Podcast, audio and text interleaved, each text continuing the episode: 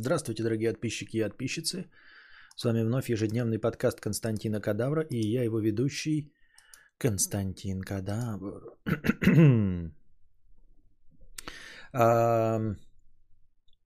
Продолжаем отвечать на ваши вопросы. Сегодня у нас не так много хорошего настроения, но будем надеяться, что вы еще его поддержите.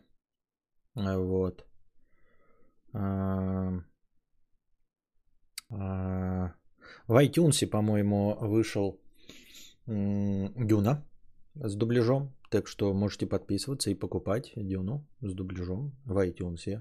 Или в iTunes, или в каком-то э, стриминговом сервисе. Я еще пока не подписался на этот стриминговый сервис.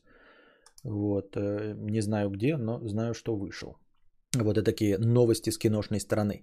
Лорд Z, Куколд э, Риты Репульсы. К теме музыкальных рекомендаций. Кипелов родил... Ой, это я читал вчера. И это тоже читал. Ололо. А что это я подобавлял донатов, которые вчера читал? Или нет? Ну или ладно. Короче, хоть чуть-чуть будет у нас настроение э, рабочее. Влад 50 рублей. Невозможно твои тримы, стримы стало слушать. Когда что интересное расскажешь? Я стараюсь, Влад. Я стараюсь. Я не знаю, почему тебе не интересно. Я не знаю, почему многим не интересно. Мне бы очень хотелось быть интересным. Но понимаешь, это не то, что можно натренировать, дорогой Влад. Я без шуток и без иронии. Реально. Неужели ты думаешь, что я э, веду неинтересные стримы, потому что хочу этого? Неужели ты думаешь, что делать интересные стримы, интересные эфиры, это, э, ну, не в моих интересах? Что я типа э, делаю что-то плохо, потому что могу. Нет, в моих интересах делать интересные стримы, чтобы количество зрителей росло, чтобы больше людей приходило на мои стримы и больше мне донатило. Ведь для меня же главные деньги. Правильно. Неужели ты думаешь, что если бы э, я мог как-то правильно в, в нужное русло приложить усилия, то я бы этого не сделал? Я стараюсь, но я не понимаю, почему они не интересны. Я пытаюсь нащупать статистику, понять, что, зачем и почему, э, но, но я не могу получить ответов от этой статистики. Я не могу получить ответы, как мне стать интереснее э, из того, что я могу из того, что я могу реализовать, чтобы стать интереснее. Никита пишет, ты интересный, все остальные э, неправы. Э, Никита, дело не в этом, дело в том, что, ну, типа, Влад, конечно, пишет, возможно, это в шутку, если он 50 рублей донатит, значит, все-таки, ну, мог бы написать это в чате, а тут все-таки донатит на поддержку стрима, за что ему большое спасибо. Э, но в целом, э, как бы шутки шутками, но я действительно очень бы хотел стать намного интереснее. И я не могу этого нащупать. Вы говорите, что вам нравятся э, тематические стримы. Я их делаю, но у меня не получается какого-то взрывного роста. Не то чтобы взрывного, вообще какого-то ощутимого роста не, не получается. Вот. Я, ну, как? Как? И советы я ваши слушаю, но э, часть из этих советов я реализовать не могу. Часть из этих советов ничего э, не дают, когда я их пытаюсь реализовать. Часть я просто неправильно понимаю или что-то там. Ну, например, стать смешнее. Это нельзя просто стать смешнее. Понимаете, если бы это было физически, да, что-то, например, у тебя отвратительная рубашка, мы тебя не можем смотреть. Я бы пошел и купил рубашку, другую, какую-нибудь. Но я переодеваю рубашки, думаю, что они красивые, вы хвалите хорошие рубашки. Э, они тебе идут, говорит Константин. Вот, или бы вы сказали, невозможно тебя смотреть, у тебя отвратительный звук. Я бы над этим поработал и исправил бы звук. У тебя плохая картинка, я бы это... Но вы ничего из этого не говорите, потому что с картинкой вроде все неплохо, с, с микрофоном все хорошо, с дикцией у меня неплохо, над которой я мог бы поработать. А интересней просто так нельзя стать, понимаете? Я читаю новости, я читаю книжки, я смотрю фильмы, а интереснее от этого не становлюсь как собеседник, как стример, как подкастер. Понимаешь? Понимаете, Влад и все остальные. Как стать интереснее? Как, как, как можно ли вообще в 38 лет вдруг стать интересным для интернет-аудитории? Или только какой-то хайп нужен, которому я не готов? Это как, понимаете, я не готов к нему не потому, что я ленюсь, а потому что я физически это не могу сделать. Я не могу там срать других блогеров, потому что э, ну, я не умею конфликтовать долго. Я не готов получать негатив от э, э аудитории того блогера, которого попытаюсь засрать. Правильно? Как стать интереснее? Не знаю. Тут еще просто были донаты на тему на эту. Э, ну, не только на эту. Поэтому мы еще к этому вернемся. Часы Гамильтон Патрик 50 рублей. Хай-ухай, богатей, сти... богатей стенавр. Раз так слезно просишь посоветовать музыку? Нет. Решил узнать, как относишься к Депишмот. Э, поспокойнее, у них есть отличный альбом, обласканный критиками Songs of Faith and Devotion. Темное звучание солиста очень хорошо, темное звучание солист очень хорошо передавал, так как пик проблем чуть не откинулся тогда. Он или кто, или ты? Можно стать интереснее, разыгрывай новые айфоны раз в неделю. Получится? Или не получится? Так, сейчас я себе запишу этот альбом Дипишмот. Дипиш, дипиш, дипишмот, дипиш, дипиш, дипишмот. Ну-ка, 5 сек.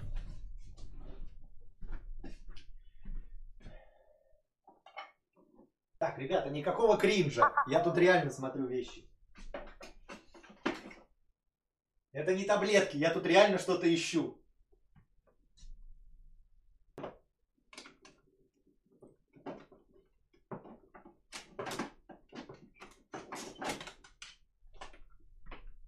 Вот можно послушать, наверное, да? Смотрите, блядь, лицензионные нахуй диски. Лицензионные, мать его, диски. Надо послушать. Тут сказал Депешмот. Есть лицензионные диски. Синглы. А, волум 1 с 86 по 98. Блять, старпер показывает свои пластинки. Старпер показывает пластинки. Вот, пластинки. Ну как лицензия? Это отечественная лицензия, то есть тут вкладыш как бы простейший. Но это лицензия. Все дела. Простейшие. Депешмот Волум 1 возьму с собой в тачку. Буду в тачке тогда послушаю. Просто как-то не доходили до этого рукой. Депешмот, и это сингл с 86-90, ну по 98 год. Вот это, по 98 год, ребята, это лучшие синглы, которые закончились в прошлом веке. В прошлом веке, Volume 2, 98 год. Этим диском 98 год, 23 года. 23 года, Volume 1 и Volume 2. Докатились. А, нет, оставлю, а то забуду. Оставлю, а то забуду. Докатились, Константин э, взял что-то с, избра... э, с воображаемого шкафа. Штаны, как у деда старого. Ну что, ну что, штаны сменить или что? Как это у деда старого? Я их в H&M купил. Ты что, пес? Как это у деда старого?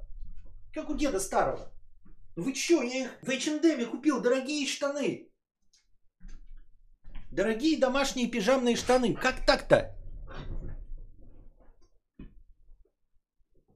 Опять какой-то шум мудрец проверяет. Я бы тебя на балдежном подкасте посмотрел с Власовым и Кузьмой. Органично бы смотрелись, глядишь, может, у слушателей бы прибавилось. Ну, во-первых, зачем я там нужен? А во-вторых, э, ребята, вот это тоже... Я не сейчас не против, да? Как-нибудь, может быть, это бы попытаться реализовать, я не знаю. Я бы, может быть, бы не против. Но с чего вы взяли, что я органично впишусь? Я совсем не такой смешной, как э, Кузьма и как Антон Власов. У меня вообще не тот юмор. То есть мой юмор, то, что вы над ним смеетесь, это потому что вы тоже особенные люди, а не потому что я действительно смешно шучу. Дорогие домашние пижамные штаны для деда, 560 рублей. Нет надписи Баленсиага на всю жопу, поэтому нам не нравится. Понятно. Так, э, а что случилось со всеми нарезчиками? По-моему, даже года два назад их было полно, а сейчас не сыщешь. Мне кажется, много кто пришел после таких вот смешных тонических нарезок. Да никто не пришел. Все э, нарезчики, мы же уже приходили к выводу, что э, нарезки смотрели мои зрители. Они, наоборот, уходили в нарезки, потому что не хотели смотреть мой этот. Вообще, в принципе, нарезки надо делать. Вот, но это проблема тогда уже более такая насущная. Как мне справиться со своей ленью? Тогда более насущная проблема. Как мне решиться, как мне тратить каждый день, вот как... Э, я же как рутина прихожу каждый день и стримлю. Значит, я могу каждый день, правильно это делать? Почему я каждый день не делаю нарезки?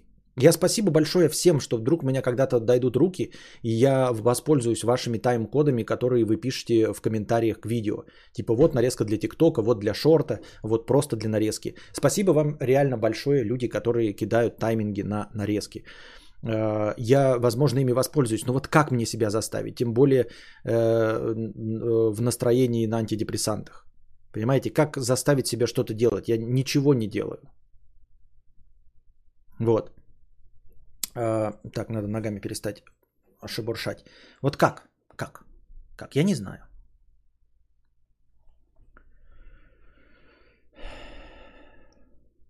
Я бы так это на полудюжном подкасте смотрел. Можно стать интереснее. А так, разыгрывая айфоны. Да где ж мне взять айфоны?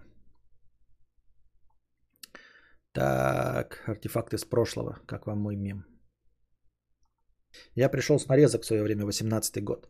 Том Смит, поздравляю тебя. Ты сп... Да, Том Смит, спасибо большое, что ты стал спонсором. Я уже сам э, за, это, забыл. Том Смит, большое спасибо. Добро пожаловать в спонсор. У тебя на аватарке Under Armour, да, по-моему, это же. Так. Я тоже пришел с нарежек. Видно одно, э, видео одно, но в какой-то момент захотелось быть частью этого. Э, ну вот, может, мне, ну, как бы, типа самому себе, да, заливать нарезки, чтобы канал нарезок был тоже мой. И что? Вот смотрите, давайте тогда такой вопрос. ЕАКС и кто еще с нарезок сказал, что пришел. Как вы попали на эти нарезки?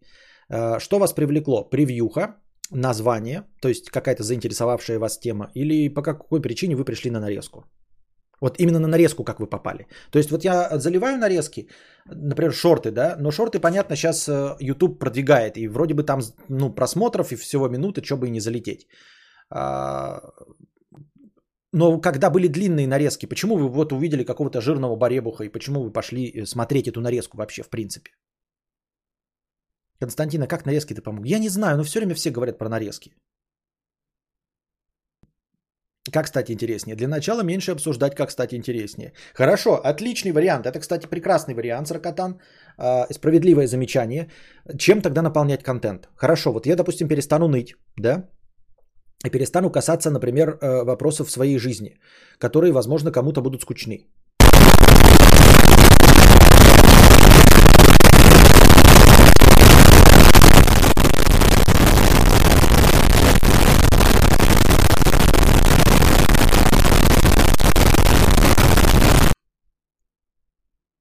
Лаш Бамбу сказал, что название. Э, Даня Мишев, это было давно, но я думаю, все-таки из-за названия. Константин, новых побочек не появилось, то у меня очень странные дела начались, пришлось менять таблетки. Я не знаю теперь, что это побочки, что из этого побочки, понимаете? Вот у меня сейчас ладошки потеют, и весь день ладошки потеют. Я просто сидел, эм, делал фотки, и, и у меня просто ладошки потели. То есть ну, максимально спокойное название. Я максимально спокойное занятие, делаю фотки для родителей. И у меня, я пользовался раньше э, одной системой э, в интернете, печать фотографий. Ну, там разные есть фотокниги и все остальное. Я э, вам говорил, жаловался, что служба эта пользовалась доставкой Боксбери, самой отвратительной доставкой, по моему личному мнению. И я ими не воспользовался. И вот сейчас решил такой, думаю, ладно, сдамся, воспользуюсь. Пускай пофиг, пойду в этот Боксбери, который все время в Билайне, отстаю очередь и зашел, а они добавили к пикпоинт. И вот я фоточки туда заливал, и в пикпоинт э, они придут мне. А, фотки Костика, которые я там э, бабушкам, дедушкам разошлю. Вот. И Просто сижу, и вот у меня сейчас ладошки потеют. Кстати, я задержался, потому что ко мне товарищ заехал. Я же поставил на 23.00 начало. Вот, и товарищ заехал, я с ним полчаса проговорил, так что извиняюсь за задержку. Вот у меня постоянно, вот, блядь, то понос, то золотуха. На таблетке от неинтересности. Кирилл, 200 рублей, спасибо большое. Корбин Даллас э, стал спонсором. Э, спасибо большое, Корбин Даллас, что стал спонсором. Добро пожаловать в зеленые ники. Это же Гумба Тайм, да. Ну просто Гумба Тайм вернулся. А он никуда не пропадал, просто никто полторы тысячи не донатил, вот и все. Вот, ладошки потеют, переподписался, спасибо, 9 месяцев. Вчера Харя потела, если вы вчера посмотрите мой стрим вчерашний, то у меня прям Харя была красная и уши горели. Вот. Ну, очевидно, что это ни от чего другого быть не могло, потому что я водки не бухал, там, я не знаю, чеснок не жрал тоже какие-то вот, не знаю, побочки, это не побочки. Но каких-то жестких побочек нет. Таких, чтобы, знаете, прям сразу понять, что что-то идет не так. Это когда ты, знаешь, там за рулем вырубаешься или галлюцинации видишь. Если только вы все не являетесь моей галлюцинацией, и у меня жесточайшие побочки, а на самом деле я никакой не стример и никогда им не был, а еще два дня назад ходил на работу. Прикиньте, да, такой, меня нет, ребята, никаких побочек. Сейчас такие заходят, никаких, ты никогда не был стримером, никогда. Ты обычный сварщик, ходишь себе на завод, свариваешь, вот, тебе стало очень плохо, ты пошел к психиатру, он тебе выписал э, препараты, ты теперь думаешь последние два дня, что ты стример.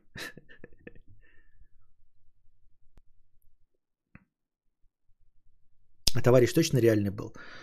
Ну а как определить? Судя по киношкам про все эти эти, нельзя сказать, что реально. Но он может зайти в чат и написать. Пришел с нарезок, помогло название по типу Константин Кадавр О. Или просунул тете. Нарезка кадавр. Да? Мудрец, а ты впечатлен, э, впечатлителен на видосы с нарезками картелей? Ой, не будем об этом говорить. Да, впечатлителен. Вообще все обсуждаем, откуда пришли. Да мы не обсуждаем, мы обсуждаем, как справиться мне с ленью как мне стать интереснее. И как мне справиться со своей ленью и делать вот то, что моих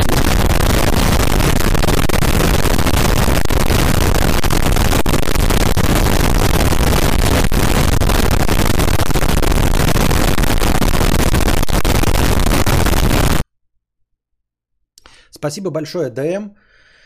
А, ДМ за первый goomba time и за второй goomba time. В первом goomba time е у нас простыня текста. Ну, за 3000, наверное, давайте его без очереди да, прочитаем, а, простыню текста. Вот. А, за добавление нам хорошего настроения, а потом вернемся к донатам и моему, возможно, нытью. Я пришла с совместных стримов с Дружи из уже... Хз уже какой год.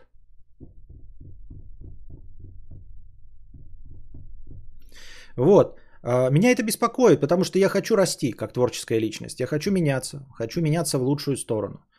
А, в лучшую сторону это имеется в виду не потому, что я принципиальный человек, не хочу делать плохой контент, ну не кон- там какой-нибудь хайповый, да, скандальный контент, а просто нужно, я уже тоже миллионный раз это говорил, я не умею этого делать. То есть я не могу просто, знаете, начать срать какого-нибудь блогера.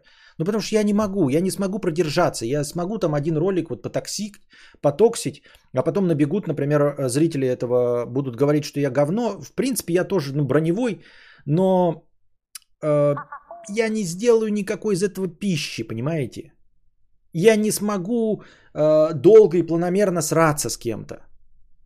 Потому что, ну, это не мне, мне не интересно. Это точности так же, как вот вы мне бы сказали, э, для популярности нужно понимать, что что-то для популярности не может сделать один человек, потому что он не может. То есть это так же, как сказать человеку, например, хочешь разбогатеть, э, дел, э, пиши, например, игры. Ну, он не программист, понимаете? Он не будет писать игры. Нельзя каждого человека научить программизму и, делать, э, и научить его делать хорошие игры или хороший сайт. Это просто ну, невозможно.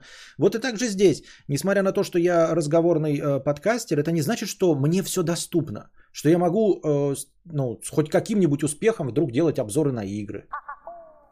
Понимаете? Не могу и все. Такие дела. Токсичность. ДМ, 1500 рублей. Привет, мудрец. А, вновь ушел на самоизоляцию наконец, закончил все проекты, забил на изучение английского и решил почитать эти ваши пикабу по причине большого количества свободного времени и желания подеградировать. Ты знаешь, кадавр, очень многое понял о людях. Очередной пост, в котором гости столицы совершили преступление. Сейчас это популярно там. Больше тысячи возмущенных комментов. Осуждаем. Итог побухтели, разошлись, дальше лайкаем котиков. Ни к чему... Так, Ни к чему не призываю, но не кажется ли, что логичнее было бы поддерживать информационный повод, отслеживать сроки исполнения, придавать максимальную огласку для невозможности уйти от ответственности? Ведь время на комментарии тупых постов у вас есть, найдется и на жалобу в режиме онлайн. Иначе к чему все эти возмущения комнатных войнах? Что-то не нравится, помоги государству, привлеки общественное внимание, лишний раз напиши в прокуратуру. Если видишь, что дело затягивается, все в рамках закона. Ну, это как тебе сказать, это черта всего человечества. Тут с этим ничего не поделать. Так же точности Твиттер кудахтает, а и ничего в итоге не делается нигде и никогда. А людям нравится кудахтать и больше ничего, а не то, чтобы что-то делать или прилагать какие-то усилия. Одно дело написать комментарий, а другое дело э, на обычный нормальный текст, куда-то нести, послать его, еще что-то вот такое.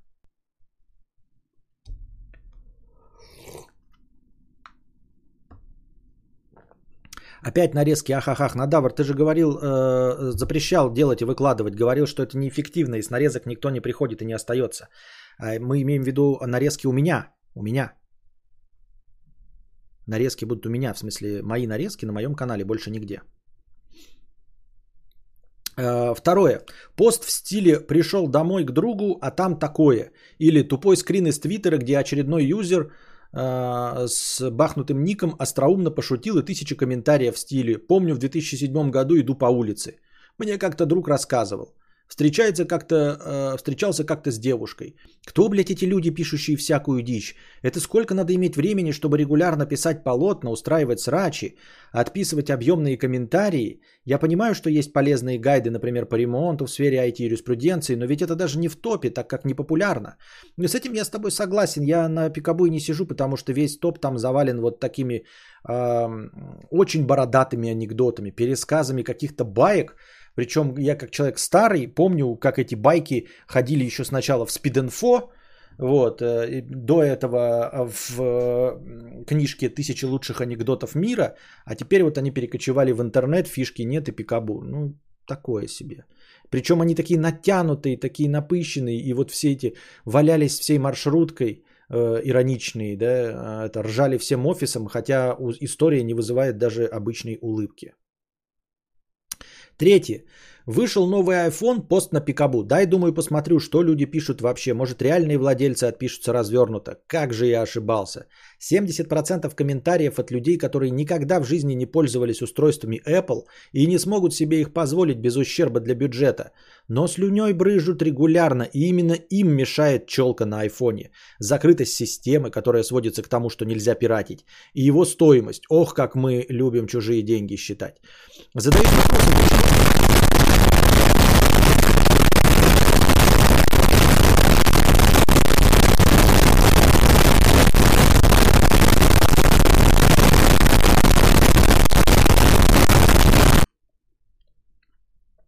Спасибо большое, ДМ, еще раз. Напомнил нам всем трижды, что такое Гумба Тайм. Задаюсь вопросом, почему же вы такие токсичные? Какое вам дело вообще, кто чем пользуется? Почему пиратить это считается нормой, а наградить любимого блогера на ютубе элементарно подпиской на канал с премиум аккаунта это что-то сверхъестественное? А, да я думаю, даже дело не в жлобстве, а просто в желании пообщаться. Ну вот интернет дал такую площадку, где можно вот позубоскалить. Потому что в реальности, в офлайне, а, все вот эти офисные терки, ну, кто-то купил iPhone. Мало кто на самом деле такой токсичный, чтобы вживую сказать, твой iPhone говно, а мой Xiaomi заебись. Но это действительно э, таких людей смелых, которые там э, э, рубят правду матку вживую в лицо, их очень мало. А интернет дает такую возможность. Вот, особенно какие-то вот э, такие развлекательные сайты, где ты и находишь себе еще и э, таких же попутчиков, которые с тобой согласны. Ну, то есть, как-то к этому я спокойно отношусь. Для меня это не рисует э, никакую новую картину мира и не добавляет ничего в образ человечества. Меня волнуют другие проблемы, вот, которые связаны с э, физическим насилием, там, с убийствами, со всем этим, вот то, что меня в, э, ввергает в беспокойство и тревогу. Э, реально продолжающиеся войны, да, а не то, что люди э, срут на iPhone, которые не могут себе позволить. Вот такие вещи, они давным-давно уже перестали меня волновать. Не знаю, может быть, это звучит пафосно. Они перестали меня волновать. Не потому, что я добился как-то этого эффекта, что-то для этого сделал. Нет, просто в моем информационном поле слишком много чернухи, от которой я не могу сбежать. Я вот подумал такой вот, был бы я какой-то программист, да, то есть есть такие, знаете, моменты в непубличной жизни, э, о которых я думаю, и вот, ну помните, мы говорили, вот стать программистом, да, и мне говорят, э, ну, во-первых, я старый, но чисто теоретически, да, поразмышляем. Э, вот стал я программистом, и пишу я какой-то код, и получаю вот деньги какие-то, вот там 150 тысяч, не 350, а 150. Вот, охуительные деньги, между прочим. Но есть же другие плюсы. Не то, что я стал богаче стримера себя, но, будучи программистом, мне перестало быть необходимым смотреть новости. Вот я сейчас читаю все эти, чтобы вот с вами поделиться, да, как Алек Болдуин кого-то там завалил, все пятое, десятое. А, я все это читаю и все это через себя пропускаю. И меня это как в палате номер 6. Я вот стал замечать, а, ну вот реально, палату номер 6 читали, я не помню, кто ее написал. Чеховчи, да? Начало палаты номер 6 это просто под... Это, ну, как знаете, когда какие-то наркологи описывают э, наркотический опыт, а потом наркологи другие читают и такие, блядь, этот человек точно шарит в том, о чем пишет. Я никогда э, до сего момента в такую пучину не погружался до того, как пошел к психиатрам и э, за антидепрессантами. Но вот и я до этого читал палату номер 6, и она как бы мне, ну, произведение и произведение. А сейчас, даже по старой памяти, мне кажется, вот Чехов очень точно описывает погружение в э, тревогу и беспокойство. Вот там пациент, самый главный, да, который во все это упал. И я даже по старой памяти не перечитывая, понимаю, что, сука, он, блядь, это шарит о чем говорит. Может быть, это все выдуманное как знаете, э, Акуджаве там хлопали в ладоши или Высоцкому, тоже люди писали, что типа только человек, прошедший войну, там может так точно описывать войну, хотя он никогда не был на боевых действиях. Вот, и также и здесь, может быть, нет, может быть, он гениальный писатель, но я... Э, вот там описывается беспокойство и то, как погружается в паранойю человек – и я легко могу, в это поверить. Я прям вижу, как хожу по этой границе и как можно легко э, упасть за край. Понимаете? И, э, и я не могу отказаться от этих новостей, потому что мне нечего будет вам рассказывать. И вот был бы я программистом, да, за деньги или за э, карьеру, которая, ну вот у которой есть потолок, как вы меня пугали. Но вот если бы я смог, если бы я преодолел свою лень, и стал бы программистом, и действительно нашел бы работу, то в этом кроется еще другой плюс. Я бы беспокоился о своих дедлайнах на работе. Но мне, я мог бы, я мог бы отказаться от интернета, от новостей. Понимаете? Мог бы не читать всю эту чернуху. Про войну, про цены, про ковид. Ну, жил, пришел, мне сказали QR-код. Ну, QR-код. Ну, показал QR-код. Все. А о том, сколько, зачем и почему, это бы все э, мимо меня проходило. Я тут читал пост, в котором чувак спрашивал, есть ли какой-то источник позитивных новостей. Просто позитивные новости. Это новости с э, э этим. Ну, знаете, там в зоопарке родился э, кенгуренок. Они не особенно интересные. Хотя можно было воспитать себя и сделать из этого интересные новости. А, там чувак пишет, что вот раньше на ленте была какая-то рекламная кампания от Липтона, и там, значит, была галочка «Только позитивные новости». А, вот. И чувак пишет, что есть ли какие-то другие источники, где можно читать только позитивные новости без всей этой чернухи, войн, политики и всего остального. И там друг, другой чувак написал, «А, я, значит, ну, на каком-то ресурсе, или в том числе вот на этом рекламном ресурсе, говорит, как-то раз поставил галочку на новогодние праздники, вот, и потом смотрю, новостей нет, нет, нет новостей, нет новостей. Я думал, что типа новостей не показывает. А суть в том, что нет позитивных новостей. Он такой, они их не печатали, они поставили, сделали галочку, типа с э, сайта убирать позитивные новости. И вот я четвертый день захожу, а новости не обновляются. Это не потому, что у них сломалось, а потому, что у них нет позитивных новостей.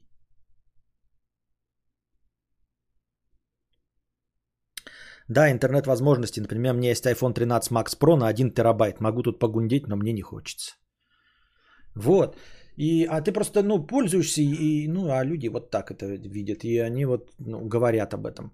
Так вот, меня не волнуют э, кудахтанье, типа, против айфонов или срач между Кэноном и Никоном.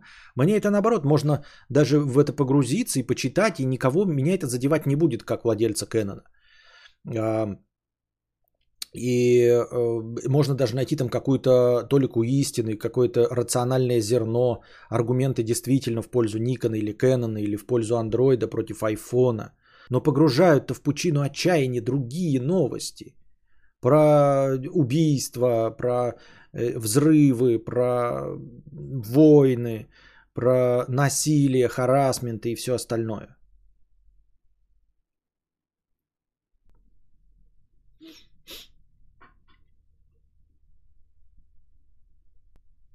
Вот такие вот дела. Так, четвертое. И мое любимое. Группа постов про сынок директора теперь мой начальник, а я такой умный, а он молодой и тупой. И куча подобных историй от подсосов или родители дали деньги, теперь он, она успешный бизнесмен. Это нереально бесит. Стоит, наверное, начать с того, что дети богатых родителей в 95% случаев получают качественное образование, владеют как минимум одним иностранным языком, так как могут позволить регулярные поездки, за границу и репетиторов, и их реально не стыдно ставить на руководящие должности, так как это позволяет и образование, и уровень доверия. А даже если и не так, то хочется спросить, кто ты такой, чтобы указывать владельцу бизнеса или иному влиятельному человеку в организации, что ему делать и куда ставить своего протеже. Может быть, не такой уж ты и специалист, раз даже коммерческая контора, цель которой максимальная прибыль, готова отодвинуть тебя – а про... Да, вот, кстати, это хороший вопрос. Типа, когда жалуются на это, я, честно, с этим не сталкивался, потому что на Пикабу не захожу. Но если эта проблема действительно существует, то действительно справедливый вопрос. Ведь люди, которые зарабатывают деньги, это же жадные жлобы. Это же жадные жлобы. Ну, то, ну, в хорошем смысле, я ни в коем случае не в плохом. Это люди, которые умеют ценить деньги, которые любят зарабатывать. И если бы ты реально был специалистом лучше, чем его сынок,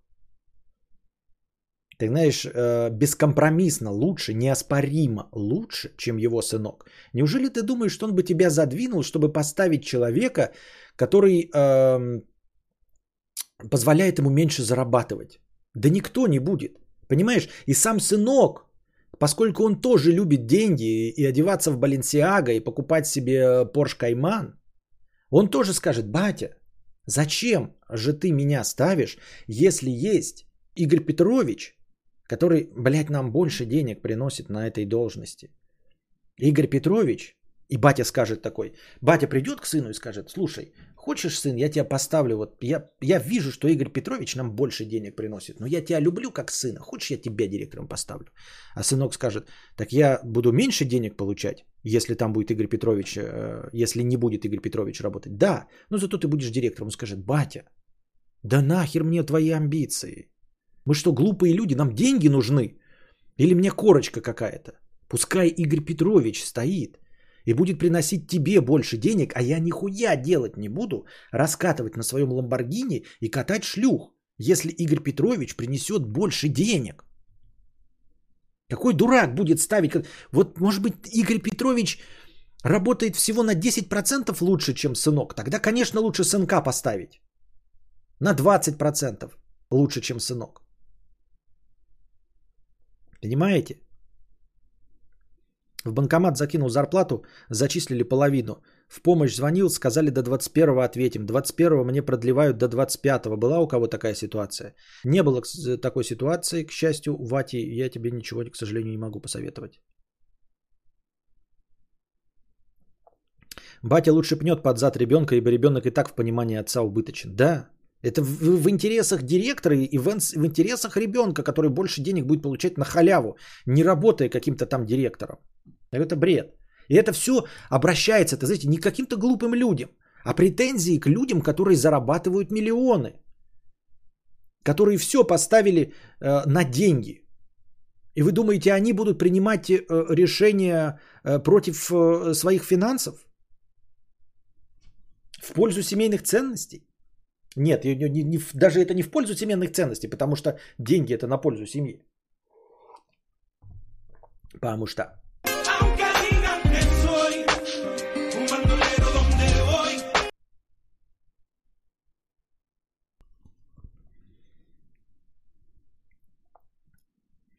Я думаю, там говорят про окологосударственные структуры. В настоящих бизнесов, э, бизнесом у нас мало. А, элиты, Корбин Даллас и вот всем, кто думает, что там государственные структуры, есть такое понятие, как элиты. Они всегда и везде есть. Элиты, они передаются из, из поколения в поколение. Это всегда наследование, ребята. Все элиты это наследование. Все элиты в любой отрасли это э, династии. Недаром дети врачей становятся еще лучшими врачами. Недаром э, э, всякими музыкантами становятся э, дети музыкантов, моделей, актеров, режиссеров. Понимаете, в, богемы, в богемах там тоже своя элитная составляющая. Вы можете э, в современном мире добиться любого успеха. Вы можете из грязи в князи. Вы можете перейти из элиты в элиту, из какой-то отрасли в другую. Но в целом нет ничего плохого и необычного в том, что элиты поддерживают свою элитную составляющую. Это норма. Я бы хотел вам напомнить, что президент, еще раз, миллиардный раз, что президент Джордж Буш-младший обозначен как младший, потому что уже был, был президент Джордж Буш-старший.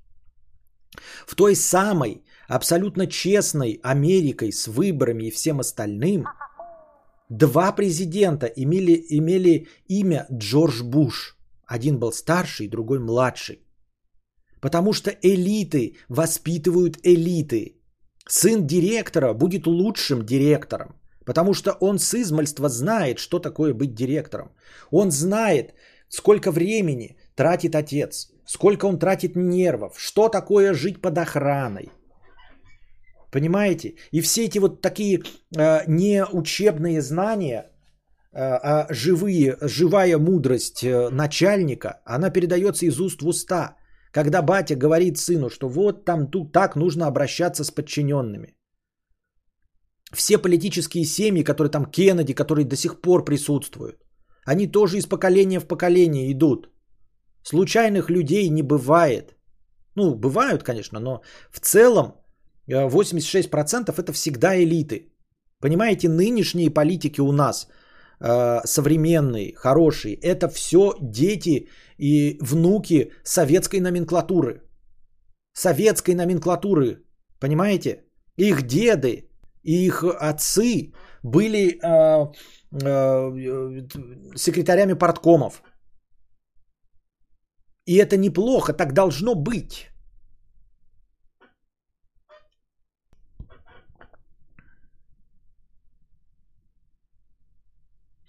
Борец с ветряными молни... мельницами. Спасибо большое, что стал а, спонсором. Или это просто... Ну, в общем, ты спонсор все равно два месяца. Wake up, Neo. Спасибо. Кадавра, вот как такая логика, что надо занять оболтусов, а то будут разлагаться и прокрастинировать? Ну, есть, но это мне больше похоже на киношную логику. Я встречал в свое время, когда учился, 20 лет назад, когда в Бауманке, э, самый лучший ученик был самый богатый. Самый богатый был ученик, самый лучший. Он э, приезжал то ли на своей машине, то ли с шофером. Вот. И его отец был э, владелец э, фабрик, заводов и пароходов. И он был самым сознательным из всех. А я, рабоче-крестьянское мурло, был э, отчислен за тупизну, за неуспеваемость. А самым успевающим был самый богатый ученик. Вот такой вот э, э показательный момент. Он не бухал, он не курил, вот. Э, знал английский, потому что кучу времени проводил э, за границей. Э, элитно был одет, приезжал с шофером и был крайне мотивирован. Крайне мотивирован. Получать высшее образование с отличием.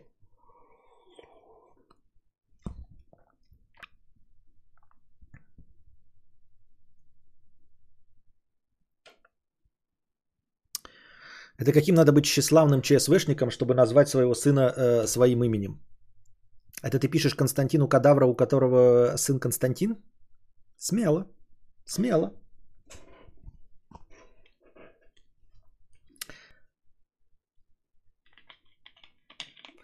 А про деньги на бизнес это вообще, да это не заслуга детей, но это нисколько не уменьшает достижений родителей. А то, что родители помогают детям, это абсолютно нормально. Осуждать нельзя ни детей, ни родителей. У таких людей хочется спросить, а, а что же твои родители тебе не помогли? Уверен, ни один из этих токсичных завистников не отказался бы ни от пары миллионов на бизнес, ни от пола седан в цвете влажный бетон. Да.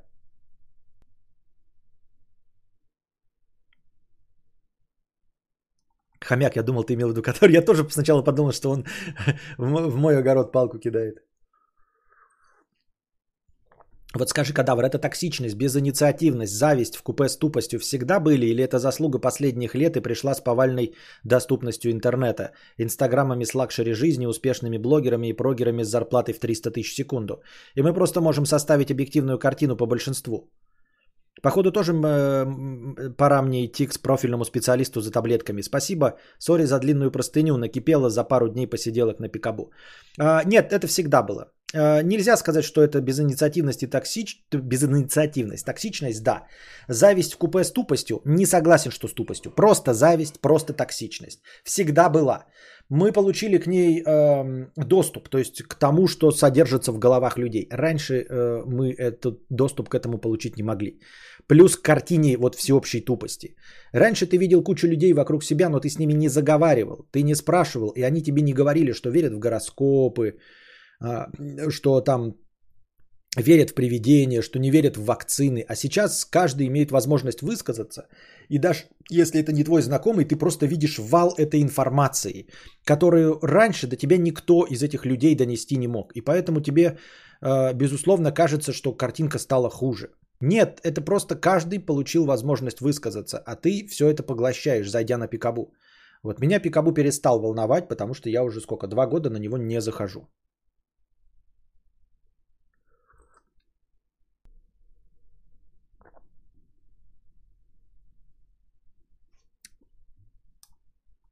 Такие дела. ДМ 1500. Спасибо, Кости, я бы подождал. Спасибо.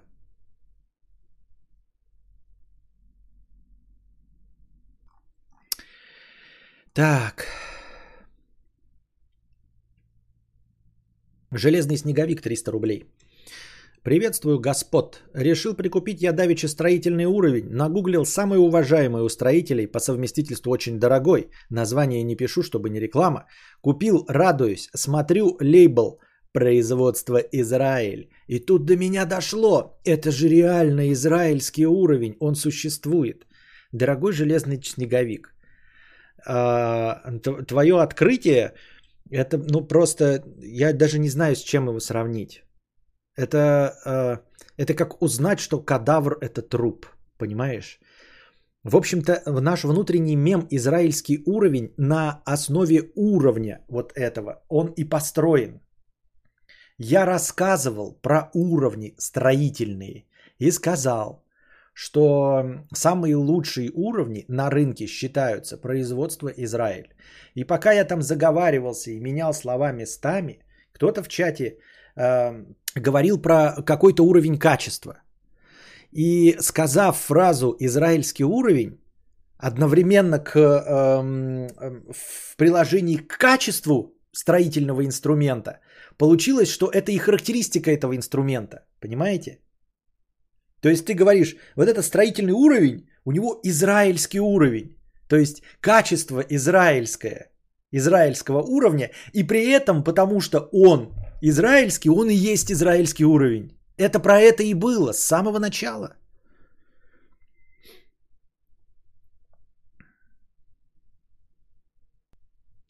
Многие дети богатых родителей безмерно тратят их деньги, никогда не ощущали тяжести работы и трудности, через которых в свое время прошли родители. И что? И что в этом плохого? И, и что не так? Ты кушаешь э, сникерсы, вот, потому что твой уровень, твои родители могут позволить тебе сникерсы. Сами твои родители сникерсов не ели, потому что сникерсов не было. Вот, они не ели э, бри, сыр, потому что его не было. Они не смотрели 300 каналов по телевизору, потому что не было 300 каналов по телевизору. Все, были другие условия. Сейчас они заработали деньги, чтобы дать тебе такой уровень жизни. И ты пользуешься этим уровнем жизни и не можешь от него отказаться. Зачем тебе ходить в лаптях? Зачем тебе топить печку углем? Зачем тебе набирать воду из колодца? Если есть э, водоснабжение, если есть унитаз, если есть теплая квартира. И да, ты тоже от этого всего уровня не можешь отказаться. Теперь это все экстраполируем до уровня богачей. У них есть золотые унитазы, у них есть автомобили с шоферами. Почему они должны э, жить на твоем уровне. Кто-то сейчас до сих пор ходит с ведром, э, ну, воду из колодца добывает. Я не говорю, что они плохие люди, но твои родители постарались изо всех сил, чтобы ты не носил воду из колодца.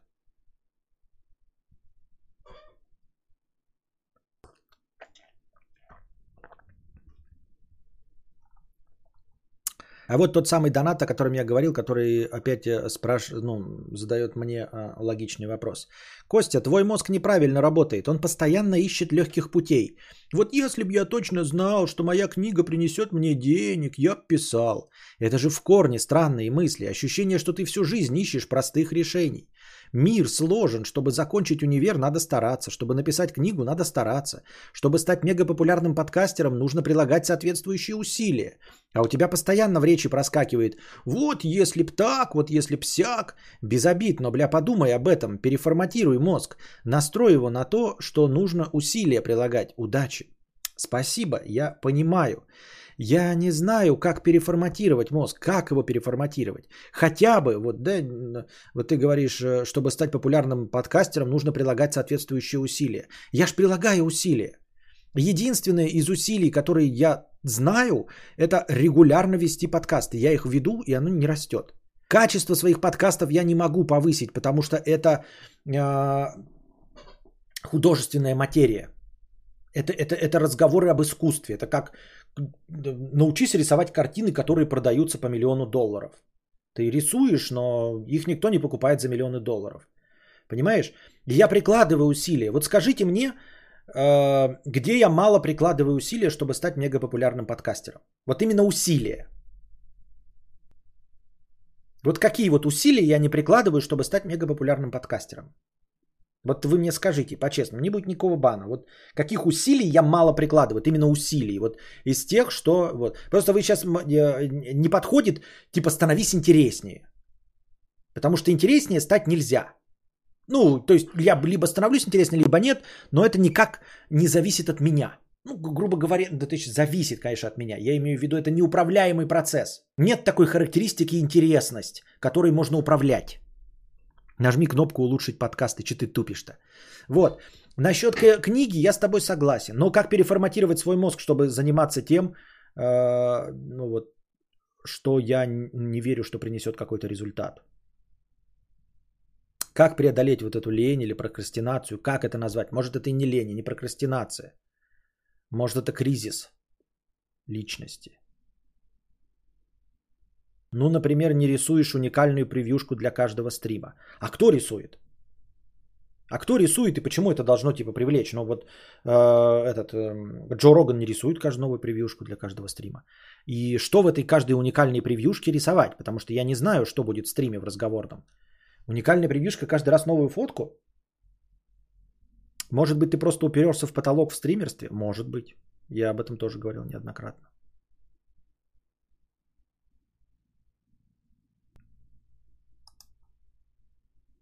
Мало сисек на стриме. Сейчас стримы из-за сисек все смотрят. Но это же глупость тоже. Ну, у маргинала нет сисек. У Ежи Сармата нет сисек. У Мэдисона нет сисек. Да даже у, у телок, которые ведут стримы, у них тоже нет сисек.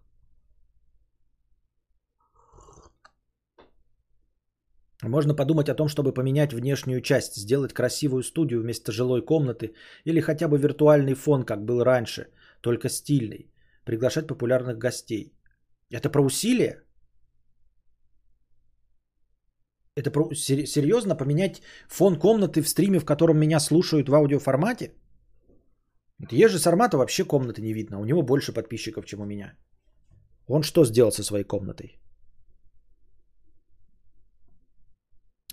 У тебя полно знакомств с известными блогерами. На твоем месте любой другой бы в лепешку разбился, чтобы как-то извлечь пользу из этого. Хороший, давай. Как? Как извлечь пользу из этого? Давай не, не, не будем говорить э, вот этими широкими фразами «разбился в лепешку», чтобы как-то. Ты говори, как извлечь пользу из этого. Как?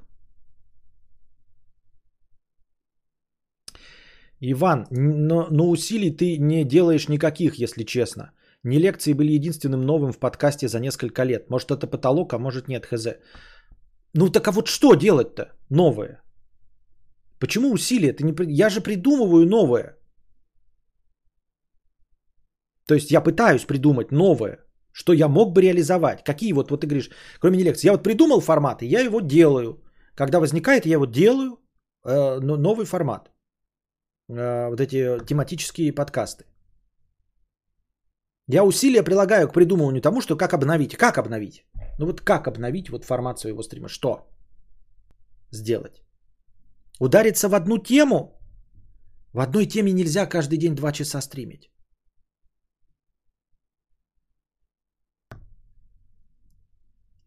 Тут еще интересная деталь. Ну ок, будешь интереснее или веселее. Донатить-то почему больше станут?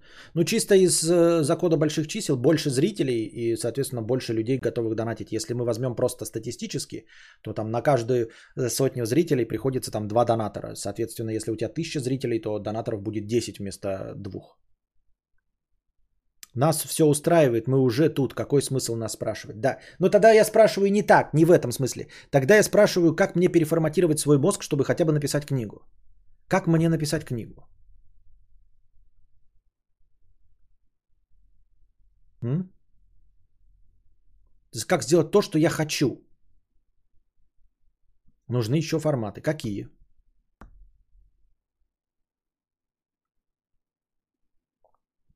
Зачем ты спрашиваешь? Если бы мы знали, мы бы были бы как Медисон и Джо Роган.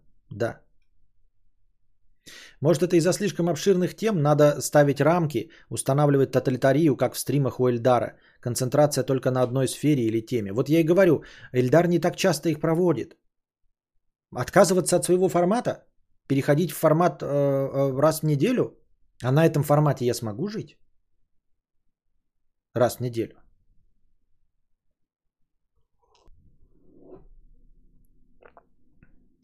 Антон был просто другом Юры еще года три назад. Сейчас у него просмотры уровня Юлика и Кузьмы. Из Белгорода сложно подниматься. О, думаешь, дело в... Ну, Ильдар Бродвей. Он в Екатеринбурге живет. Эм, Соколовский в Екатеринбурге живет. Масса стримеров живут не в Питере и в Москве. Ну, не стримеров и блогеров.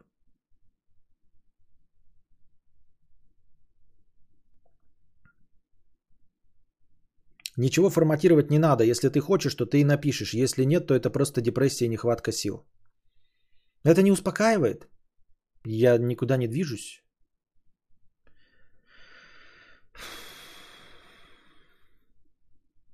А чего форматировать? У тебя есть регулярный доход со стримов и время для поиска реализации в чем-то новом, написания книги. Пользуйся этой возможностью, есть финансовая подушка. Все звучит логично. Это абсолютно те же самые доводы, хомяк, которые я произношу сам себе но я не могу достучаться до себя. Я э, мозгом понимаю, что это логичный довод, что я действительно имею какую-то возможность, есть у меня свободное время, чтобы действительно писать книгу. Но я же почему-то ее не пишу. Почему-то же я давно ее не пишу.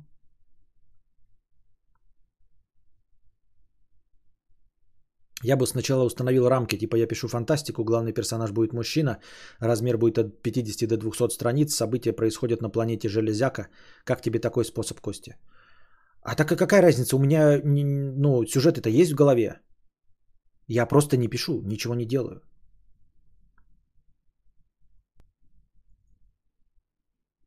Может быть, в начале рекламы попробую через знакомых блогеров, а там посмотрим. Рекламой уже никто не занимается, других блогеров. Уже никто не занимается.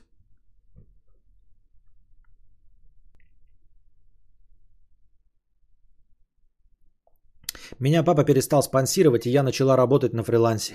Бойкот от подписчиков, пока книжку писать не начнешь. Не донатим. А, запуская долго длительные проекты, типа похудею за 60 дней, и мы будем следить за этим.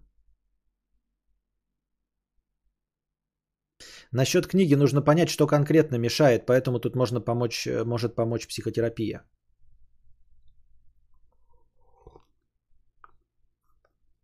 Может, у психолога? Да. Может, у психолога? Ну вот опять ответ. Костя, ты не пишешь книгу, потому что не до конца осознаешь, зачем тебе это. Как осознать, для чего до, кон- до конца, зачем мне это? Да у тебя же много табуированных тем. Политота, социалочка, все прочие осторожные темы.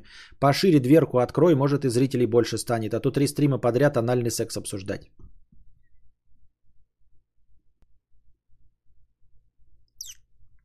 Ну, не знаю.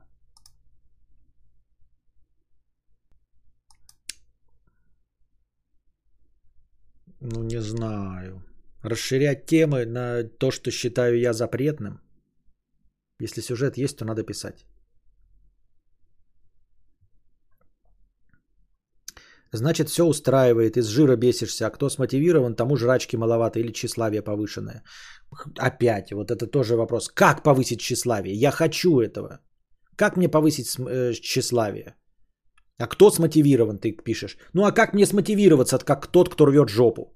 Как мне смотивироваться, чтобы рвать жопу? Как-то же можно это создать искусственно. Нельзя же сказать, что все, кто добиваются успеха, были нищими. Нет.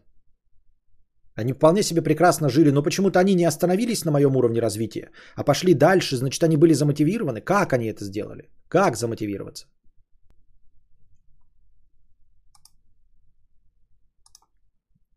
Павлик, привет. Насчет книги. По моему опыту, такие длинные изматывающие проекты заканчиваются только в случае, если тебе удастся превратить это в свою рутину.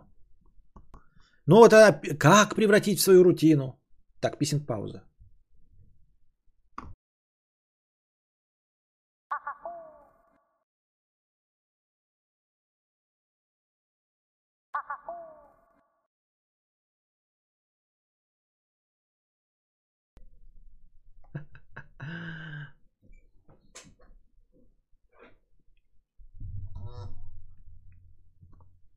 Просто я сейчас прочитал э, э, внеочередной донат.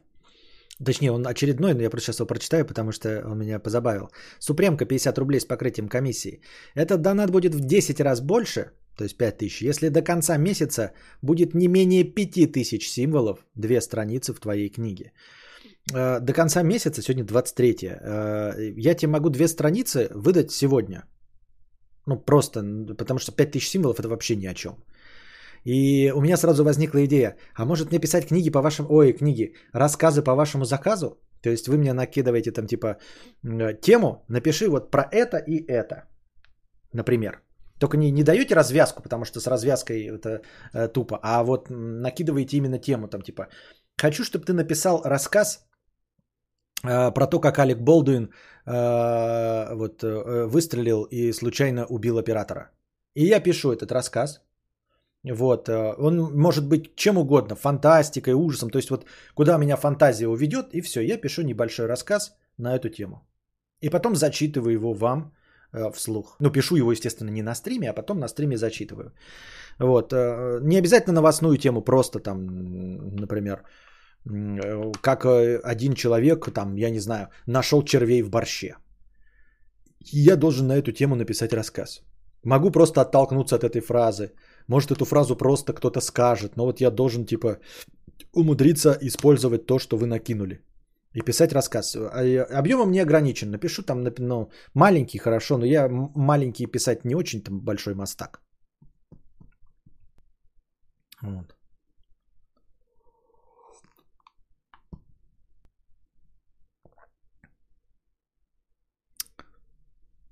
Может снимать ролики с рассказами. А как ролики с рассказами писать? Че, не пойму.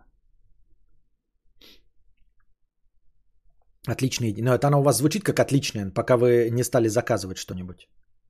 Скилл подкачаешь, которого у меня, кстати, возможно, нет вообще. Вы же не читали ничего, что я писал, а я ничего не писал, чтобы вы это прочитали. Звучит весело, я бы поддержал такой формат. Спасибо, Акмакром. Да, но после того, как ты зачитал рассказ, запускай голосование. Если большинству не понравилось, ты возвращаешь деньги.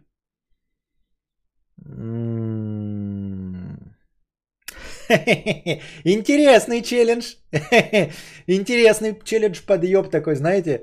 Написал рассказ, и вот уже потом голосованием не тому, кто заказал, потому что тот, кто заказал, он скажет, мне не понравилось, верни деньги, да?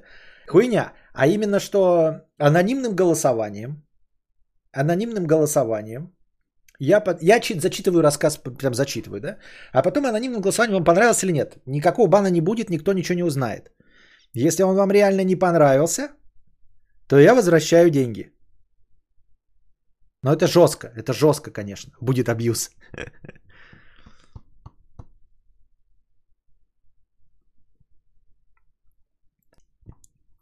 А если устраивать дневные стримы, где ты пишешь книгу, экран показывать не обязательно, можно просто изредка отвлекаться на донаты и вопросы. Я как-то такое пробовал. Я показывал в стриме, как я пишу текст. На самом деле это отвратная идея, даже если я текст показываю. Я писал карпотку при зрителях, э, когда еще делал карпотки. И человек... Э, люди разбежались, ну потому что просто оказывается за этим неинтересно наблюдать. То есть, если у меня было там зрителей 60 на тот момент, все разбежались, осталось 11 человек. И то они не смотрели, потому что, ну вот. Интересный челлендж, участвуйте в нем, конечно же, не буду. Аудиокниги собственного производства на стриме огонь. Деньги ни в коем случае не возвращать. Константин, а вы знакомы с Максимом Ильяховым и его информационным стилем? Нет, не знаю, кто это, к сожалению. Или к счастью. Процесс написания книги сидит мужик, молчит и жмет на кнопки. Да-да-да. А, Константин, а может веселые истории э, по донат кадаврианцев, мемуары «Мои кадавры»? Это фильетон получается. Не, ну я в, юм, в юморе-то не особенно большой мастак.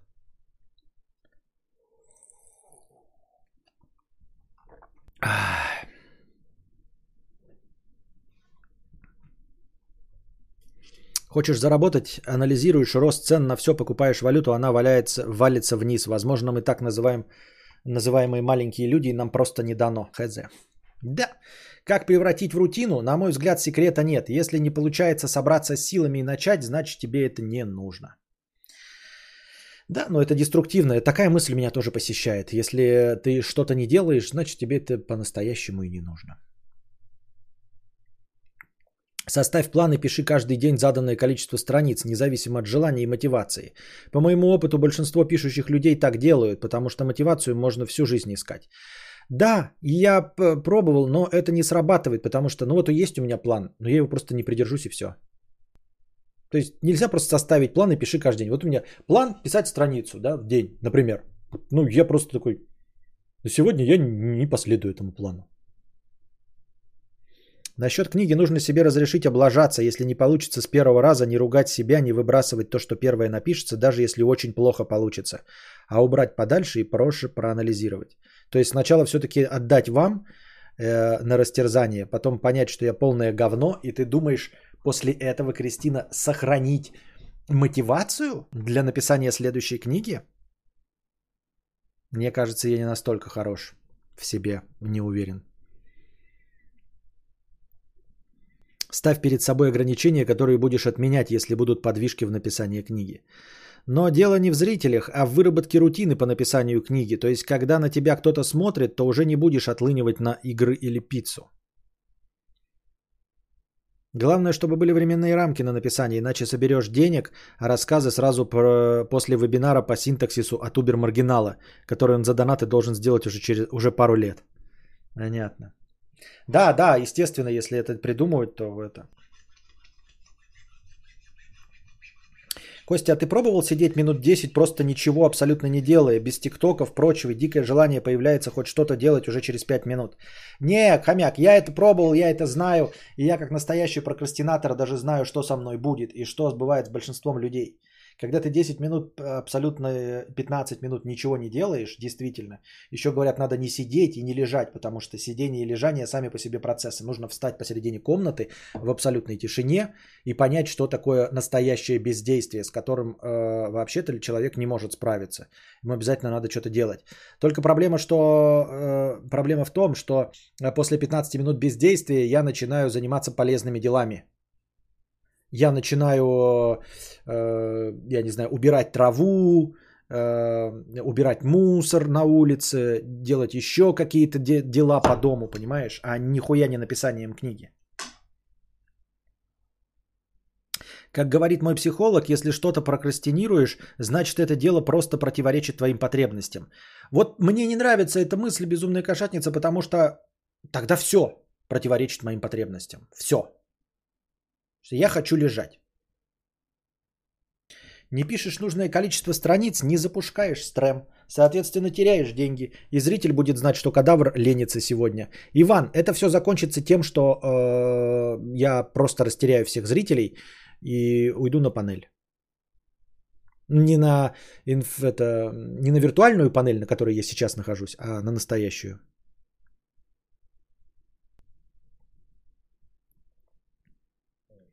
А стандартные подходы из тайм-менеджмента пробовал, например, настраивать себя поработать только 15 минут. Я так работаю, дольше по обстоятельствам могу поработать 35. Пробовал, пробовал Дмитрий Прохоров. Э, не работает это все. Почему-то на мне не работает. То есть это меня не мотивирует. Я такой, поработаю 15 минут и, и больше я этого не делаю. То есть я могу один раз по 15 минут поработать. Не могу себя заставить даже 15 минут работать.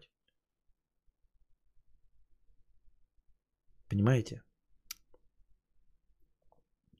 Деньги лучшая мотивация, так что идея с заказом текстов отличная. Как с дипломом, окна помою, но не сяду. Да, да, да, именно, Людмила, точно, абсолютно. Понимаете, если вот мне поставить вопрос ребром, Константин, блядь, надо вот что, писать книгу. Я, бля, пойду и вот реально буду окна мыть нахуй. Хотя я не, вы, чтобы вы понимали, я не, не люблю окна мыть. Говорят, под антидепрессантами отлично пишется, если работают. Я сам состоял в литературном кружке. Люди говорили, что я пишу не так. Это выбивало меня из колеи, и я забросил. А сейчас перечитываю свои рассказы, они классные. И надо было писать и публиковать. Да у тебя одна деконструкция. Мы тебя переубеждаем, а ты снова нам возражаешь. Какой-то сизифовы советы. Бёрджес сел писать заводной апельсин, когда думал, что у него рак мозга, и он хотел хорошей книгой обеспечить семью. Вот норм мотивация. Да уж, но меня бы это не мотивировало. Но это знаю, да, это знаменитая байка. Потом то ли его вылечили, то ли оказалось, что у него не было никакого рака. Ну и Энтони Бёрджес был а, лингвист, филологом. Филологом и лингвистом заодно. Специалистом по славянским языкам и по английской литературе, если мне память не изменяет. Ты же как-то приучил себя стримы запускать в начале, значит, как начинать, ты знаешь. Вот это меня тоже и беспокоит. Если бы я просто был прокрастинирующий потаскухой, да, и ничего не делающий, ленивой мразью, то я бы не мог каждый день начинать стрима. Я каждый день, хоть и, ну, там, откладываю пятое, десятое, но каждый день я начинаю все равно стримы, э, чтобы показать вам стабильность. И единственное, чем отличается моя деятельность по стриму, то есть я ничего не делаю регулярно. Я ленив во всем, кроме стримов. То есть я перебарываю свою лень только ради стримов. Единственное, чем отличаются стримы от абсолютно всей моей остальной любой деятельности, это денежный вопрос. Вот поэтому меня это и смущает, понимаете? Такая уж ли я творческая единица? Если я не могу не рисовать, не писать книги, не писать сценарии, не снимать карпотки. Я могу только стримить. Почему? Изо дня в день возвращаюсь в эту рутину. Чем отличается стримерство от всего остального? Только вот этим. Понимаете?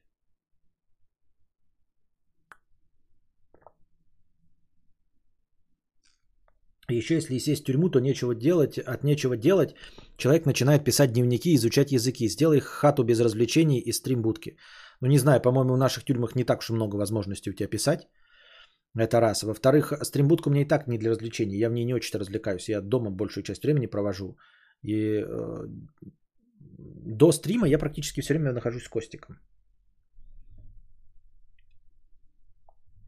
Костя, насчет дисциплины не замечал, что лучше следуют волевым планам люди недалекие, без претензий на глубину мировоззрения и так далее. А диванные философы слишком себя осознают и делают себе кучу поблажек.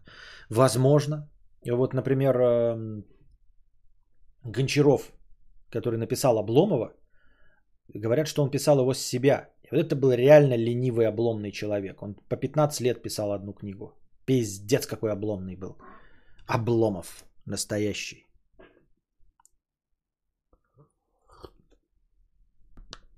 Я уже год ничего не делаю. Думаю, завтра пора начать, но первое завтра было полтора года назад. Кадавр меня поражает своей продуктивностью. Вот видите, даже я кого-то поражаю своей продуктивностью. Даже я.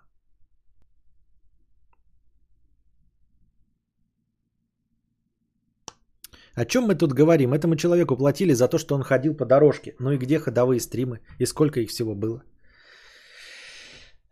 Грустная и печальная правда. Давайте пойдем по донатам.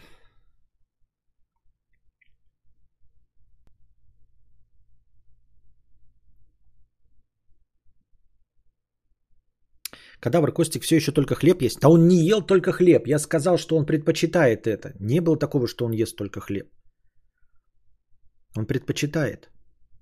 Обломов настоящий, стремлюсь. Здравствуйте, Обломов настоящий, стремлюсь. Смешно, смешно. Мы стали забывать, как выглядит настоящий Обломов. Это весело, это к месту, да.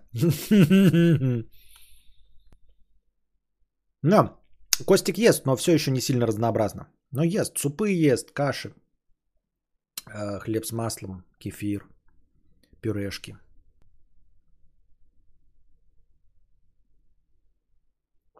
В стриме ты делишься с нами своими мыслями без каких-то посредников типа текста. Не нужно ничего писать, исправлять. Попробуй также писать без исправлений, без редактуры. Просто кайфуй от фантазии. Я ж попытался начать писать. Ребят, написал первые две страницы. Такое дерьмо, блядь, получилось. Просто я, ну, оно не может быть, понимаете, это не перфекционизм был. Это не перфекционизм.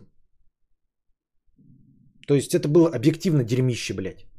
Просто, ну, не графомания, а дерьмище. Я вот сам это написал и прочитал, но это полная хуета. Хуета хует, я бы даже сказал. Я написал, как Супремка написал, первые две страницы. Я старался. И потом я перечитал. Я, я сразу понимал, что ничего не получается. Потом перечитал, блядь, ну и дерьмо. Ну и шляпа, блядь. Просто сракотень. И это без это. Я не перфе... Ну, то есть я не, не заигрываю с собой, не перфекционист. Нет, может быть, кому-то я бы там э, показал бы, да, я вам прочитал бы, вы сказали, ну, неплохо. Но это было бы не неплохо. Это, то есть, когда ты в своих глазах делаешь это дерьмо, да, ты, когда жаришь картошку, ты видишь, блядь, что ты ее сжег нахуй, нахуй та, а человек не очень притязательный ест и говорит, вкусно, ты такой, ну, блядь, да нет, это, это, это дерьмо. Что прям продресь? Вообще дичайшая продресь. Это я к тому, что я раньше, когда пытался писать, мне самому нравилось то, что я писал. А сейчас то, что я написал, мне самому не понравилось дико.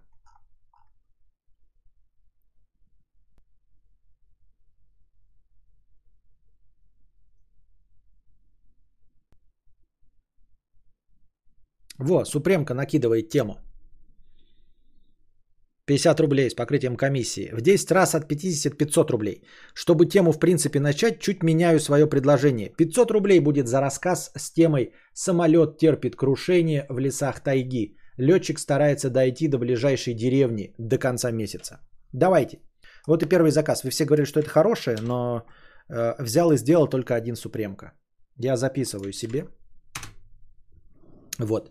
Но до конца месяца, э, но я могу раньше справиться, да? Если я раньше справлюсь, то я просто на стриме это зачитываю. Согласен, да, Супремка? Просто зачитываю на стриме. И получаю 500 рублей. Такая тренировка. Если это кого-то вдохновит, кто-то еще захочет, правильно? Если это сделаю быстро, то значит больше мне будет заказов, правильно? Правильно. Итак, самолет терпит крушение в лесах тайги, летчик старается дойти до ближайшей деревни. Запомнили.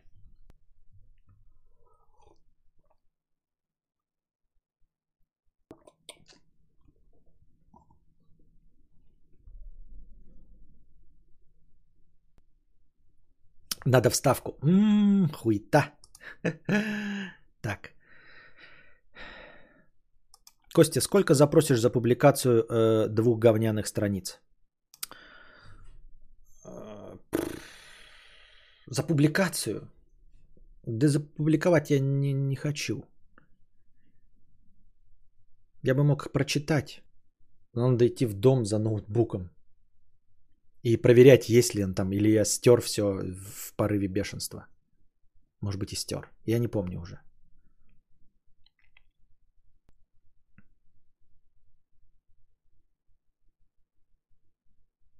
Написать книгу – это попытка структурировать и проработать собственный жизненный опыт. Да ладно вам, я вас умоляю. Люди пишут сотни книг, какой жизненный опыт структурировать?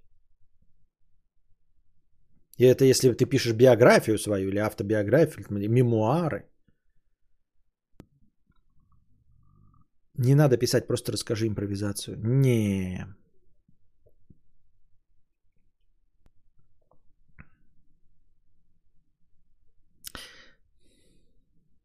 Вот 12-летние девочки без задней мысли берут и пишут фанфики по Гарри Поттеру. И насрать, что плохо им нравится, они пишут ха-ха-ха. Но я-то уже взрослый мальчик, мне недостаточно, чтобы просто написать. Мне еще хочется получить признание. Да, давай напиши нам вторую повесть о настоящем человеке. Не, ну как, что? Нет. А ты решил сдаться после первой лестницы, которая ведет вниз. Он, он шел, шел, шел, шел, шел, шел, шел, шел, шел, шел, шел, шел по лесу, дошел до деревни. Ой.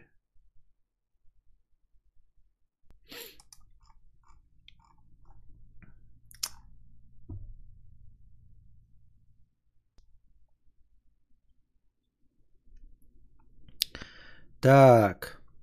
Никита, 300 рублей. Ты интересный, еще раз говорю. Роста нет, потому что этот ебливый YouTube с тупыми программистами, анальниками тебя не выдвигает. Понятно. Костя наймет себе гострайтера и будет заказы по 200к, э, будьте по 5к, будьте здрасте. Я пытался сказать, что нужно дать самому себе возможность перечитать позже уже написанное и не стирать все в порыве бешенства. Но э, я по себе знаю, я же сценарий Карпоток писал. Иногда бывает, что перечитываешь, и оно, ну, такое дерьмо, что легче заново написать. Реально где-то 40% моих карпоток были написаны два раза. То есть я пишу карпотку, а, часть бывает написана сразу, но это мало, процентов 10. А, процентов, э, как я уже сказал, 50 э, это ты читаешь, и исправляешь. Многое исправляешь, переписываешь, доделываешь. И процентов 40 это было такое дерьмище, ты, ты читаешь, но это вообще не то, что я хотел сказать. То есть я написал карпотку, читаю, говно. Оставляю, через три дня перечитываю, это все еще ебаное говно. И я переписываю заново. То есть 40% карпоток были переписаны заново с нуля.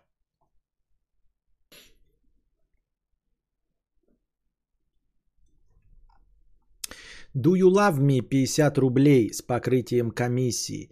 Может делать нарезки для канала и ТикТок прямо на стриме. Полчаса, час раз в неделю. Мы присылаем тайминги или ты рандомно тыкаешь в стрим. Нужно всего 7 кусочков со стрима по минуте на неделю вперед. И смотрим, что заходит, нет.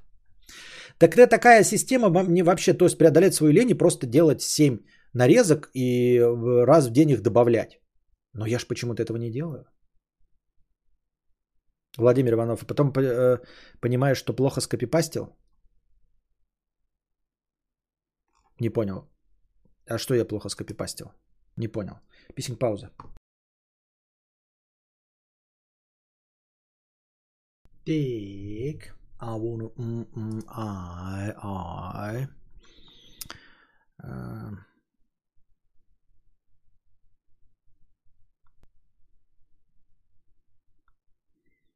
Константин, да расчехляй свой ноутбук, мы тут все свои много уже повидали. Но нет.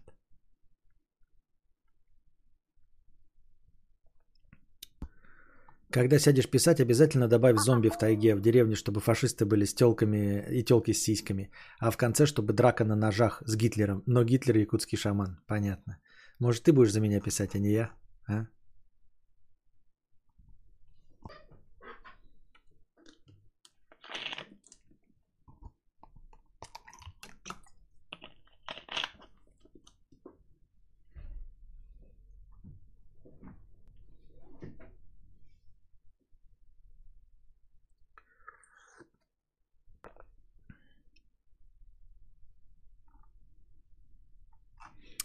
У меня... Так, я звук-то есть, а что-то разговариваю. У меня есть скрипт, который без скачивания всего стрима может вырезать кусок. Это с FFmpeg в связке с YouTube DLL работает. Может дать людям этот скрипт и пусть нарезают как хотят.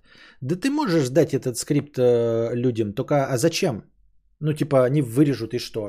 Они у себя выложат его? Мне-то какой с этого прибыток? Может сначала с жанром определиться. Вот я музыку пишу по минуте по 45 секунд. Хочу со временем на EP себе накидать штук 30, уже 8. Но из того, что нет определенного жанра, качество разница. Эм...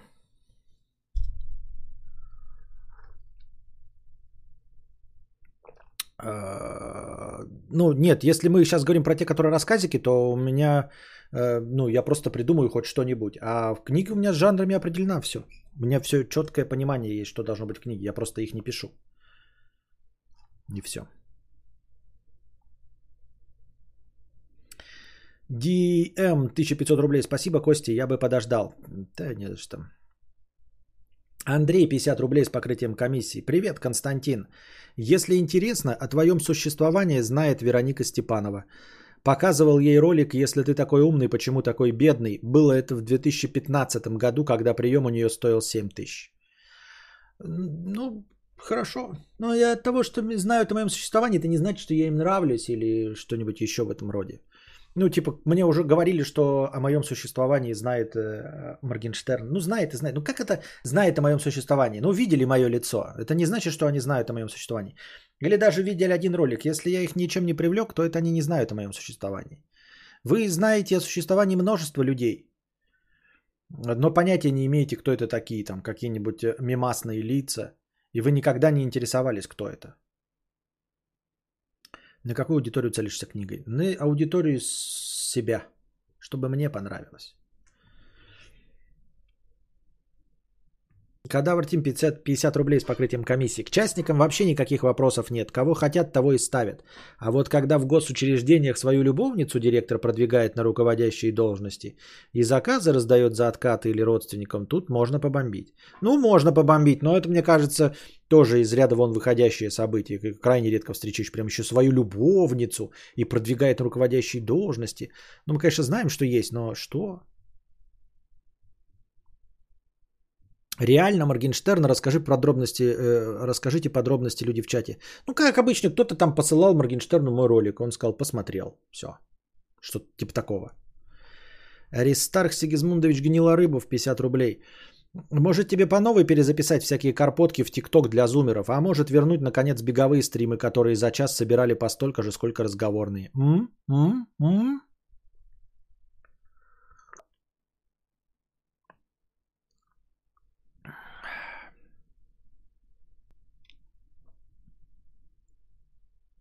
Можно сделать, чтобы со скриптом э, шло видео, в котором ты говоришь, что хочешь, говоришь, что хочешь. Подпишись на канал со стримом или еще что-то и склеивать его э, в конец нарезки или в начало. Думайте сами, как лучше. Да это, это для кого это, Эспио? Если это для меня, то это то же самое, что просто делать, понимаешь? У меня блестящие есть инструменты для всего этого и тоже легко работающие. Но толку-то от этого, если я просто не делаю. Бронетемкин поносец 50 рублей. В Эрмитаже как-то дед делал сам себе минет. Возле каждого холста сам себя имел в уста.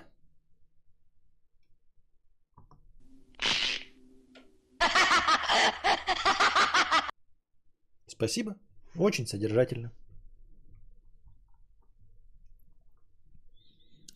Борец с ветряными мельницами 50 рублей с покрытиями комиссии. Может выводить деньги с подписок только если написал 15 страниц А4 за месяц.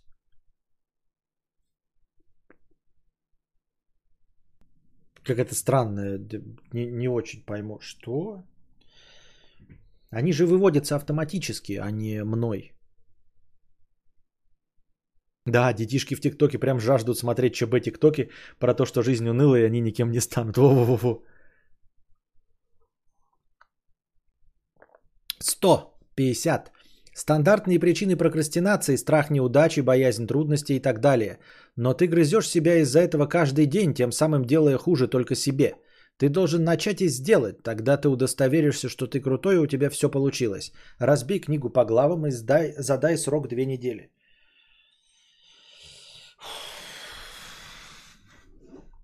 Мне все время тоже, у меня надежда есть, что вот все ваши э, слова как-то меня в один прекрасный момент продавят, понимаете, переполнят чашу терпения, и я действительно что-то сделаю. Я надеюсь, что это не просто э, нытье, что у этого нытья будет в конечном итоге какой-то результат. То есть вы меня додавите, э, до, домотивируете, что я в итоге сделаю.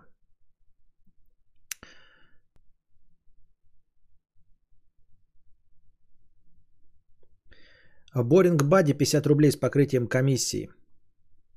Насчет развития канала. Два вопроса к тебе. Первый. Как насчет ролика на обложке канала? Э, в ролике на одну минуту расскажешь, мол, у тебя тут ламповые стримы каждый день для хиканов и прочих анимешников. И второе. Нет варианта купить где-нибудь рекламу потестить хоть. YouTube твои стримы вообще не продвигает точно.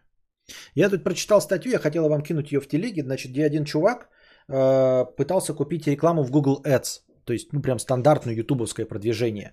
И ему отказали. Он там делал обзор на игру, выбрал у себя из канала, значит, самую некровожадную игру, все остальное. Подал заявку на Google Ads, ему отказали. Он такой, блядь, что такое? Вы нарушили какие-то правила. Он начал стучаться в техподдержку. Они ему тоже без точной, э, без точного указания причины, просто формулировка.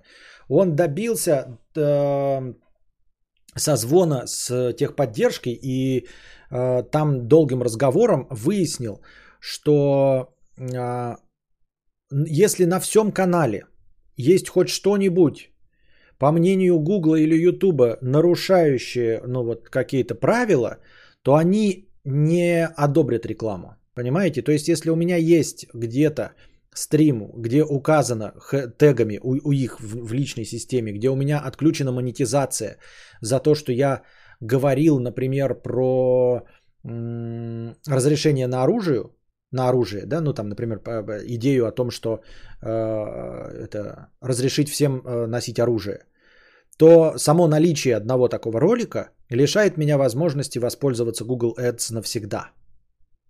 Понимаете, а у меня стримы двухчасовые. Я, конечно, держу себя в рамках, но правила Google я по-любому нарушал.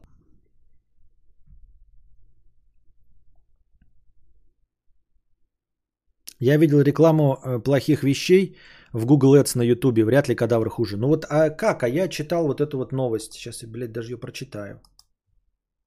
Нет, я, я, к сожалению, закрыл. Вот прям реально была про чувака, который пытался продвинуть свой э, YouTube канал. ну может мне попадется.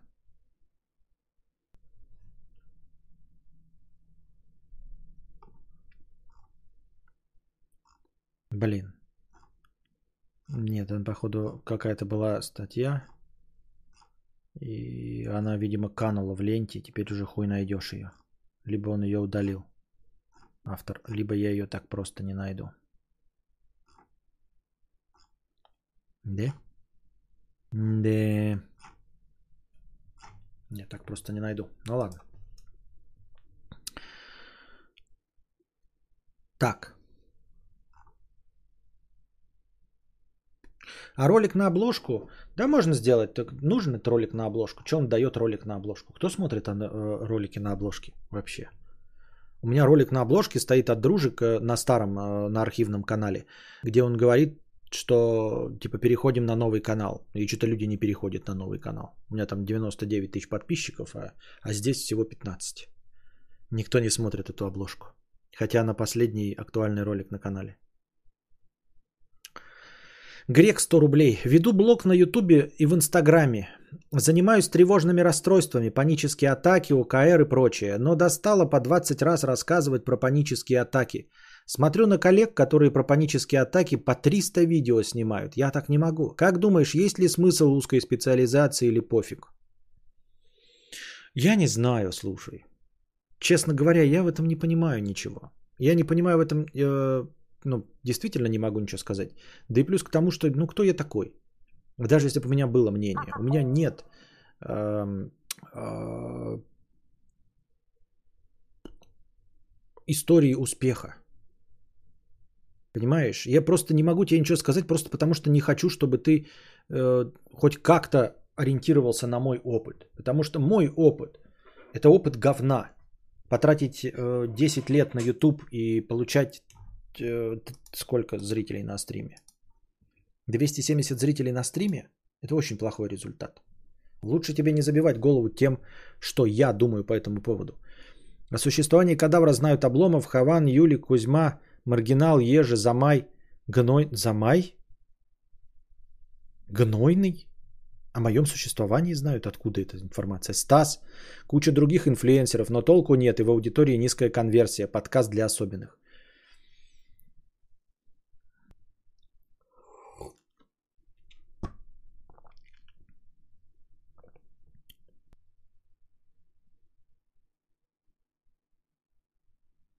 А в чем проблема сразу на, на два канала видосы грузить? Я вообще не понял маневра бросить старый большой канал. А для чего? Ну, типа, просто вот сами по себе усилия прилагать, э, вот просто нажать три кнопки, чтобы загрузить. Для чего? На абсолютно мертвый канал. Там вообще никакого выхлопа нет. Вот, пара слов о том, как я продвигал видео на игровую тему в Google Ads. Вот она, эта статья. А, мне ее на, нашел э, зритель. Биток, спасибо. Я сделал видео про игры на YouTube и на базе, и на их базе делаю статьи здесь, на ДТФ. В статье я не акцентирую внимание на видео, но всегда прикрепляю его в конце, потому что кому-то... Делать видео для меня хобби. Полезное и очень интересное хобби, но вопрос количества просмотров, подписчиков, комментариев и лайков всегда стоит, потому что это один из показателей того, что видео интересно людям. И я буду честным, мне бы хотелось, чтобы меня смотрели больше. Пару недель назад я написал некоторым игровым блогерам, которых смотрю, с предложением о том, чтобы сделать платную рекламу моего канала или, если им будет интересно, сделать какую-нибудь коллаборацию. Все, кому я писал, или отказались, так как не рекламируют каналы, или не ответили мне, и это совершенно нормально. Я уже очень давно работаю в маркетинге и прекрасно понимаю, что у каждого есть право рекламировать в своем блоге то, что ему хочется. Тогда я решил воспользоваться рекламным инструментом э, самого YouTube, то есть Google Ads. Так как у меня есть опыт настройки таргетированной рекламы в Фейсбуке, то есть это не просто хуй с горы, а знает, что такое таргетированная реклама и, и пользовался ею в Фейсбуке. Фейсбук вообще не предназначен для понимания людьми. Я зарегистрировался в гугловском рекламном кабинете и выбрал для продвижения видео про игру Крикс, так как это логическая игра без насилия, и я уверен в качестве этого видео. Я отправил рекламу на модерацию, и через несколько часов мне было отказано в публикации со ссылкой на российское законодательство. Я решил подать апелляцию, так как тема видео посвящена визуальному стилю, геймплею, музыке и сюжету, то есть ничему такому, что могло бы попасть под неправильный контент, неправомерный контент. Через пару дней я снова получил отказ и тогда решил позвонить в поддержку. Меня перевели на сотрудника и через несколько минут его консультации с коллегами он прояснил причину, по которой мне было отказано. Исходя из настроек автоматической системы модерации, если в видеоигре присутствует оружие, неважно огнестрельное оно или холодное, то такой ролик нельзя рекламировать. Я попробовал прояснить, что в самой игре нет ничего такого. Крикс это очень ламповая головоломка, в которой главный герой решает вопросы своим интеллектом – на что сотрудник поддержки ответил, если на вашем канале есть хотя бы одно видео, которое попадает под неподходящий контент, то абсолютно любое видео с вашего канала нельзя будет прорекламировать. А на моем канале есть видео и про шутеры, есть и видео с холодным оружием, и именно поэтому я не могу прорекламировать другие свои видео, даже с очень мирными играми. Так работает Google Ads. Морали никакой не будет. Мне захотелось поделиться с теми, кто, возможно, думает о том, как бы ему прорекламировать свое видео про игры. Думаю, мой опыт предостережет кого-то или поможет определиться с тематикой видосов. Выбирать нужно максимально неагрессивные игры.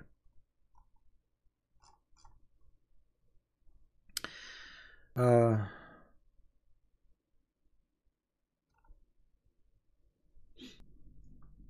Я думаю, что правил еще достаточно много, и я столкнулся только с частью. В любом случае, Google Ads мне не подошел. Всем спасибо, что прочитали.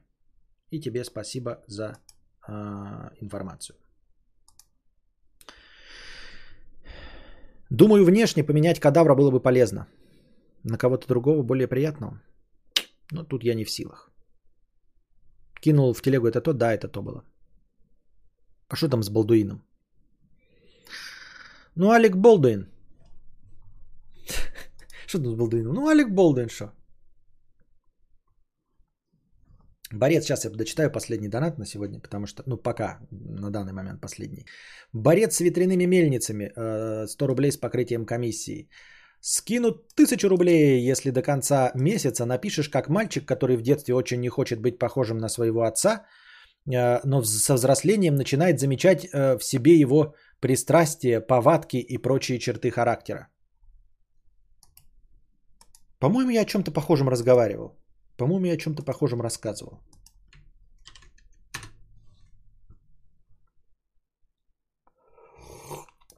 Я записал вашу заявку. Помните, карпотки про наркотики забанили, хотя там вообще не было пропаганды? Карпотку про наркотики забанили не за это. Карпотку про наркотики забанили, потому что я там поставил э, чужой видос на фоне. Мультики.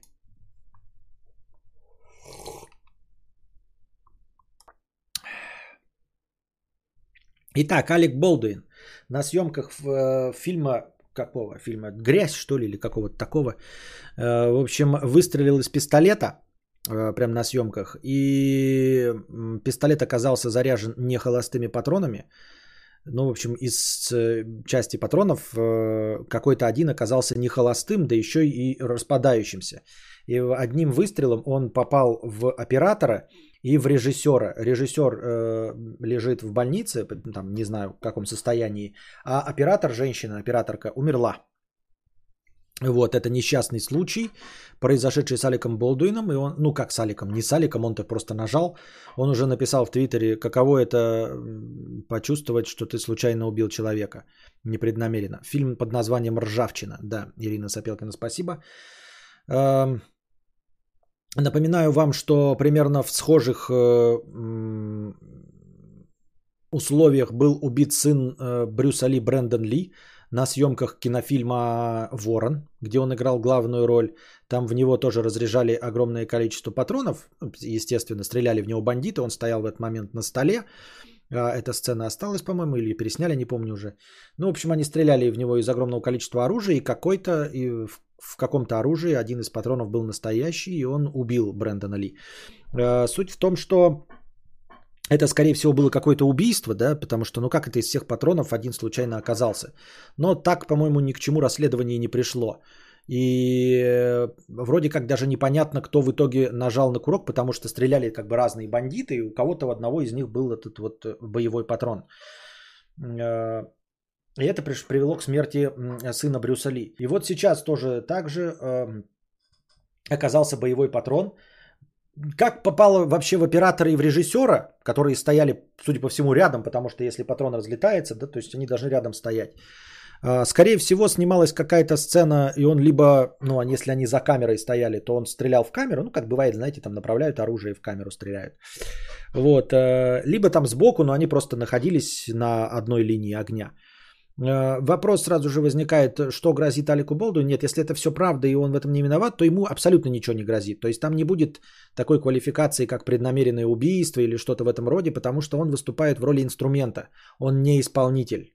Это не, не какое-то убийство, вообще ни по какой статье.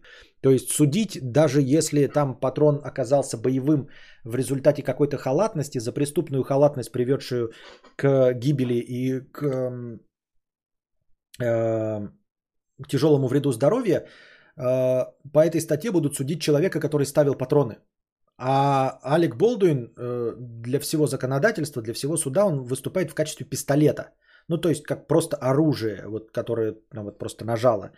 Вот, он никак не квалифицируется как убийца, если это все действительно так, и он в этом никак не виноват. Вот. Э, у меня возникает сразу вопрос к этому всему. Как так получилось, что вообще на съемках фигурируют боевые патроны?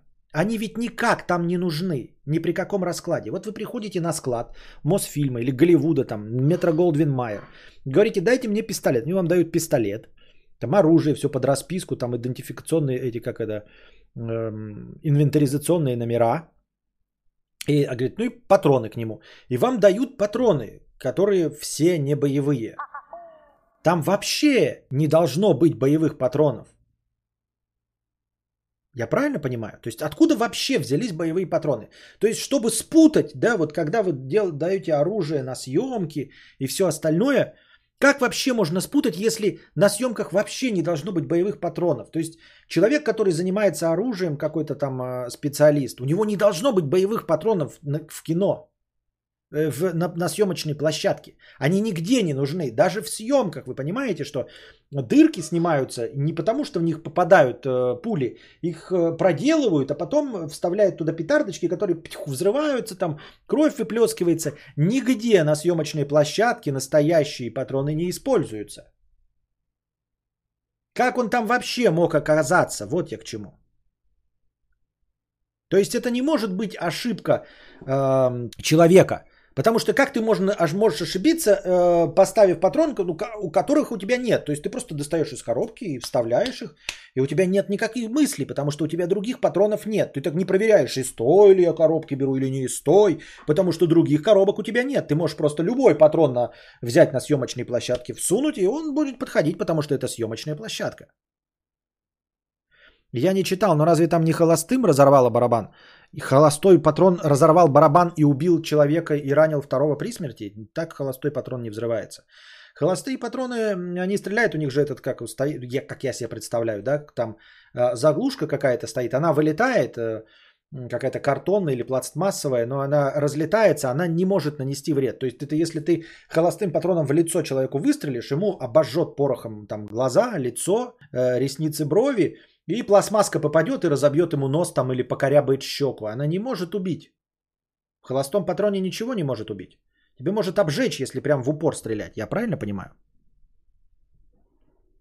Боевой патрон могли э, впихнуть холостым чисто по приколу, даже сотрудники фабрики по упаковке патронов. Но это же, это же маньячело. Я вот кто, кто же к этому возвращаюсь, но это же маньячество чистой воды.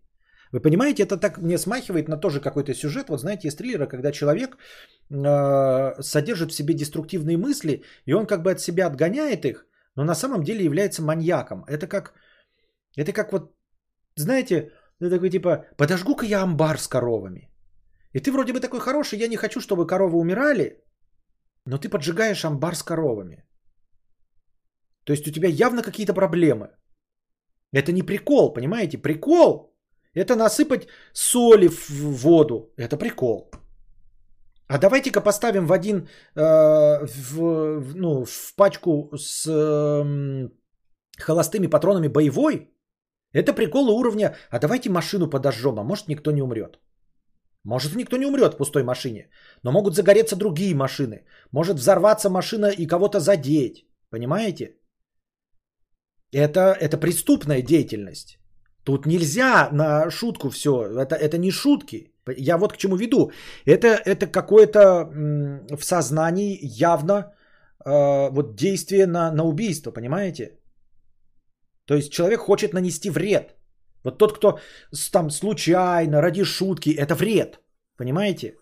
Это не шут, вот шутки есть, и, и э, я имею в виду пранки, там злые и все остальное, там напугать кого-то, да, но вот э, такого уровня это явно психиатрическая проблема, я так понимаю. Понимаете, это как вот поджоги тоже ради шуток. Какие шутки могут быть поджогом? Это у тебя где-то в глубине души ты хочешь нанести кому-то вред. Не обязательно целенаправленно, просто вред. Это вот такой вот. А, а что если я сделаю так, знаете, вот сижу там на какой-нибудь там фабрике, нажму кнопку и, и выльется масло в цеху. Может, никого не заденет. Нет, ты маньяк. Тебе нужно сидеть. Тебе нужно сидеть.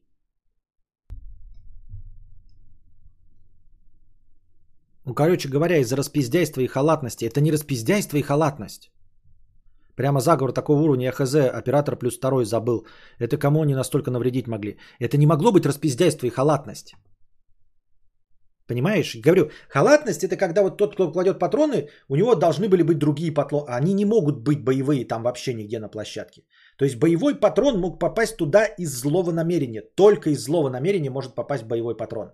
Если разговор идет о том, что у них специалист по оружию берет настоящие патроны и делает из них холостые, то у меня вопрос. Почему в голливудском производстве за миллионы долларов у вас это не сделано на потоке, и вы не покупаете заводские холостые патроны для кино. Почему у вас какие-то люди вообще это делают? Вы что, не можете себе позволить? За миллионы долларов, чтобы это делал не один человек, который может облажаться и действительно э, халатно отнестись к своей работе.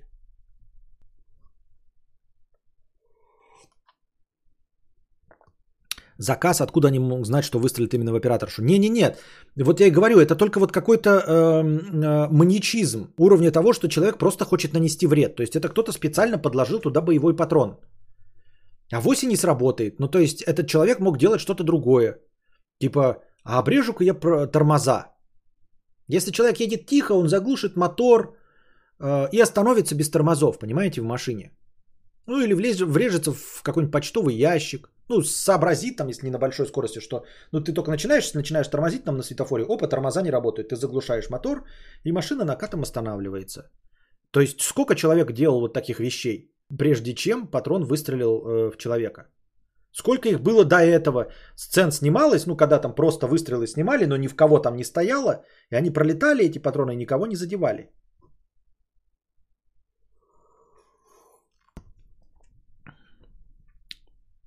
I'm so fresh, 5 евро. Привет с Норвегии на... Привет, Норвегии на... Значит, в пистолете уже был патрон, купленный с eBay Авито в США. Почему они покупают eBay Авито? Если у них многомиллионный бюджет, у вас играют звезды первой величины. Хотя бы с точки зрения, там же все страхуется. Страховые компании огромные деньги там это, на это все тратят. Чтобы звезды не померли, чтобы фильм доснять и получить с него миллионы долларов. Это такой сценарий. Ребенок нашел у бати патроны, игрался и перепутал, когда складывал патроны. А батя на киноплощадке работает. Почему батя на киноплощадку принес патроны из дома? Почему он их хранит дома? Это грубейшее нарушение техники безопасности. Дома нельзя хранить патроны. Боевые, не боевые. Почему ребенок игрался с патронами? Серьезно? Такой сценарий? С патронами ребенок игрался? Такой сценарий? Писем пауза.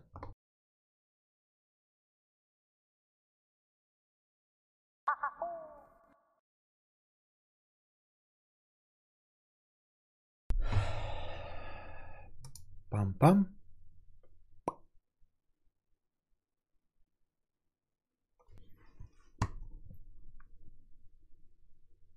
Так это такой сценарий. На кинопроизводстве работал Тайлер Дерден. Понятно.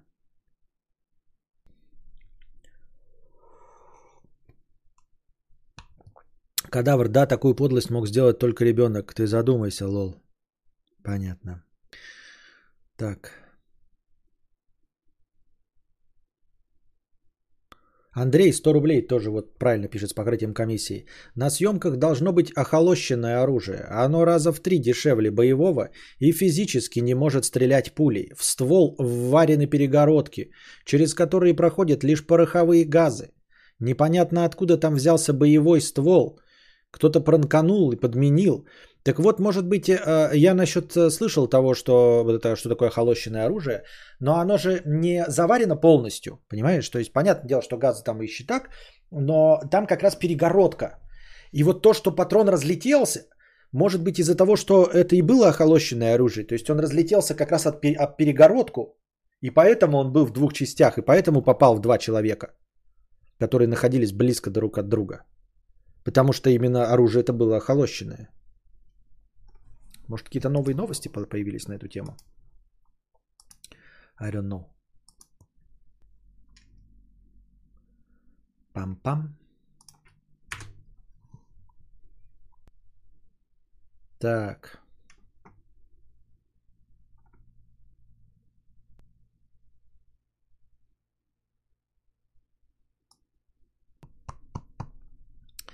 Так.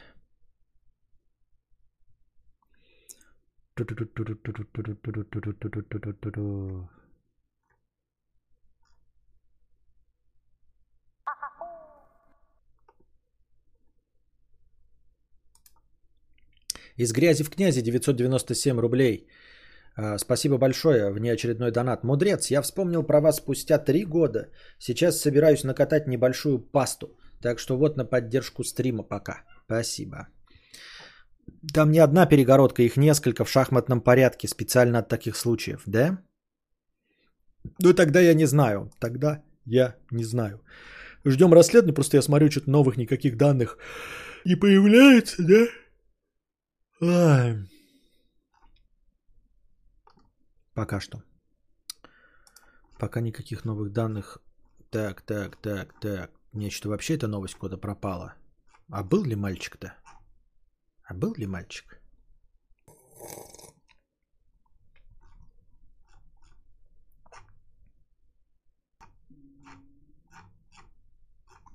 Так, давайте не так. Давайте напишем в поиске Алек Болдуин. Угу. Так. Американский актер Алек Болдуин заявил, что полностью сотрудничает с полицией в деле по инциденту со стрельбой на киноплощадке и гибели оператора – об этом он сообщил в Твиттер. Это первый комментарий артиста по произошедшем. У меня нет слов, чтобы выразить свое потрясение и печаль по поводу трагического происшествия, унесшего жизнь Галины Хатчинс, жены, матери и нашей глубоко уважаемой коллеги.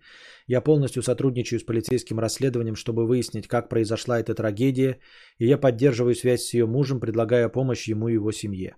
По последней информации журнала Variety также стало известно, что в пистолете, из которого стрелял Болдуин, была, был только один боевой патрон.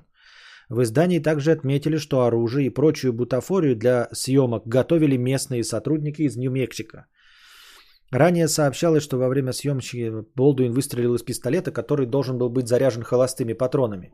Осколки пули ранили режиссера фильма Джоэла Соуса и оператора Галину Хатчинс – Женщина была доставлена в больницу в критическом состоянии, позже она скончалась. Вот такие вот дела. СМИ раскрыла новые подробности час назад.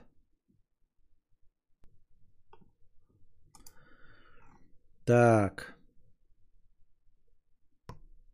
Съемочная группа фильма «Раст» в течение нескольких дней до трагического инцидента с участием Балдуина сталкивалась с серьезными внутренними разногласиями, пишет Лос-Анджелес Таймс. Да мало ли разногласий на съемках.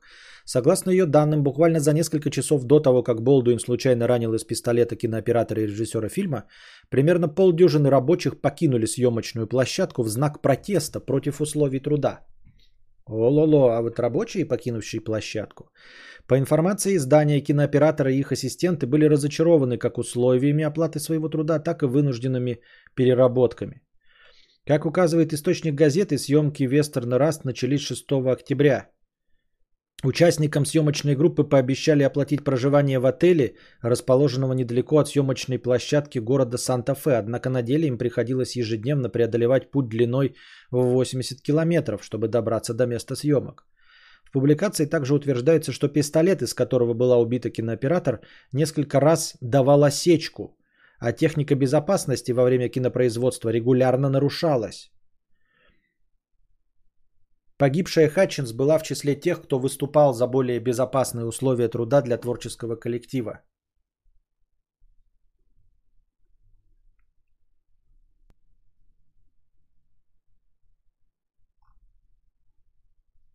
Такие дела.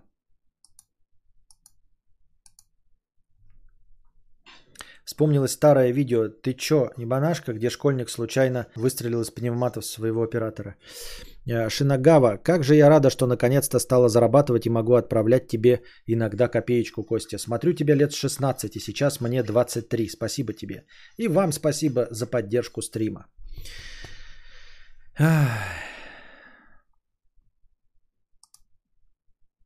Какие-то инфо-цыгане. Понятно, что ничего не понятно. Для фильма про Барби с Марго Робби, во-первых, оказывается, да, из этой же новости мы узнаем, что планировался фильм про Барби с Марго, в Робби, с Марго Робби в главной роли. Вы ее помните по фильму «Волк с Уолл-стрит»? «Волк с Уолл-стрит»? Или просто «Уолл-стрит»? Или, не, «Волк с Уолл-стрит». И по роли Харли Квин в «Отчаянных домохозяйках». Ой, в «Отряде самоубийц». Так вот, для фильма про Барби Марго Робби нашли э, актера на роль Кена. И Кена сыграет, кто бы вы думали? Конечно, не просто человек, а Райан Гослинг. По данным источников Deadline, Райан Гослинг исполнит роль персонажа Кена в грядущем фильме о Барби, основанном на известных по всему миру игрушках фирмы Mattel – как утверждают инсайдеры, изначально актер отказался от участия в съемках из-за плотного графика, однако изменил свое решение после того, как студия продолжала настаивать на том, что Гослинг единственный кандидат на то, чтобы воплотить на экране роль Кена. Режиссером ленту выступает номинантка на две премии «Оскар» Грета Гервик, снявшая «Леди Бёрд» и «Маленьких женщин», а одним из продюсеров стала Марго Робби, которая также исполнит роль Барби. Дата выхода и сюжетные детали пока не уточняются. Полноценное производство ленты должно стартовать в 2022 году. Я вообще не понимаю, про что можно снять фильм про Барби. Во-первых, мне кажется, э, все-таки Райан Гослинг прекрасен, но он не, он же не классический красавец, он не Кен. Кена, мне кажется, вот мог бы сыграть Райан Гослинг. Ой,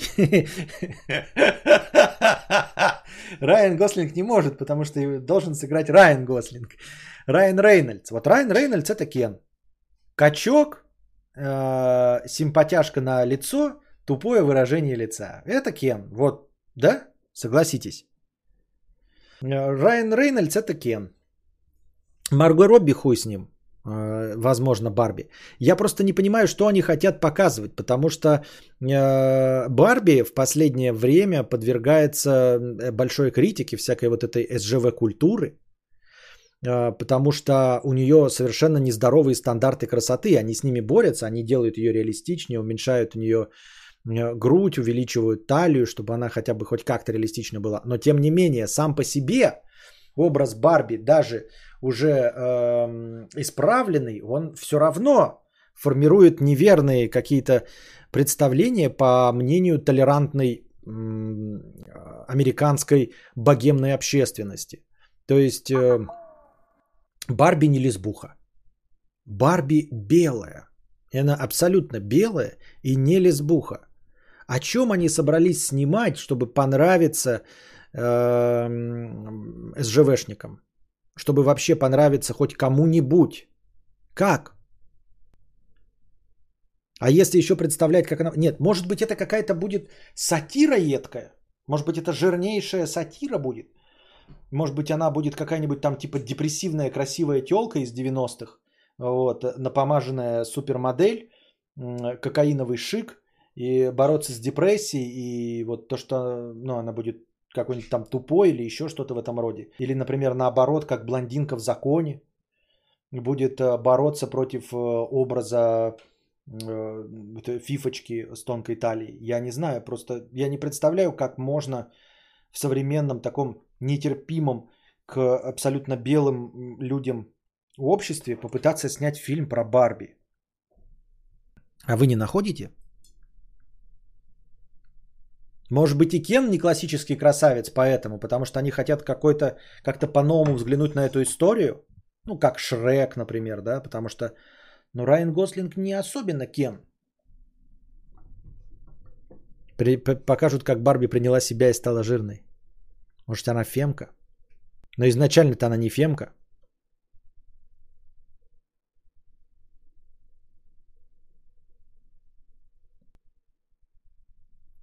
Возможно, по сюжету она раскабанеет и почернеет. Ну, что вы такое пишете? Ну, Константин, ну слушай, э, мерч подлетит, фан-сервис.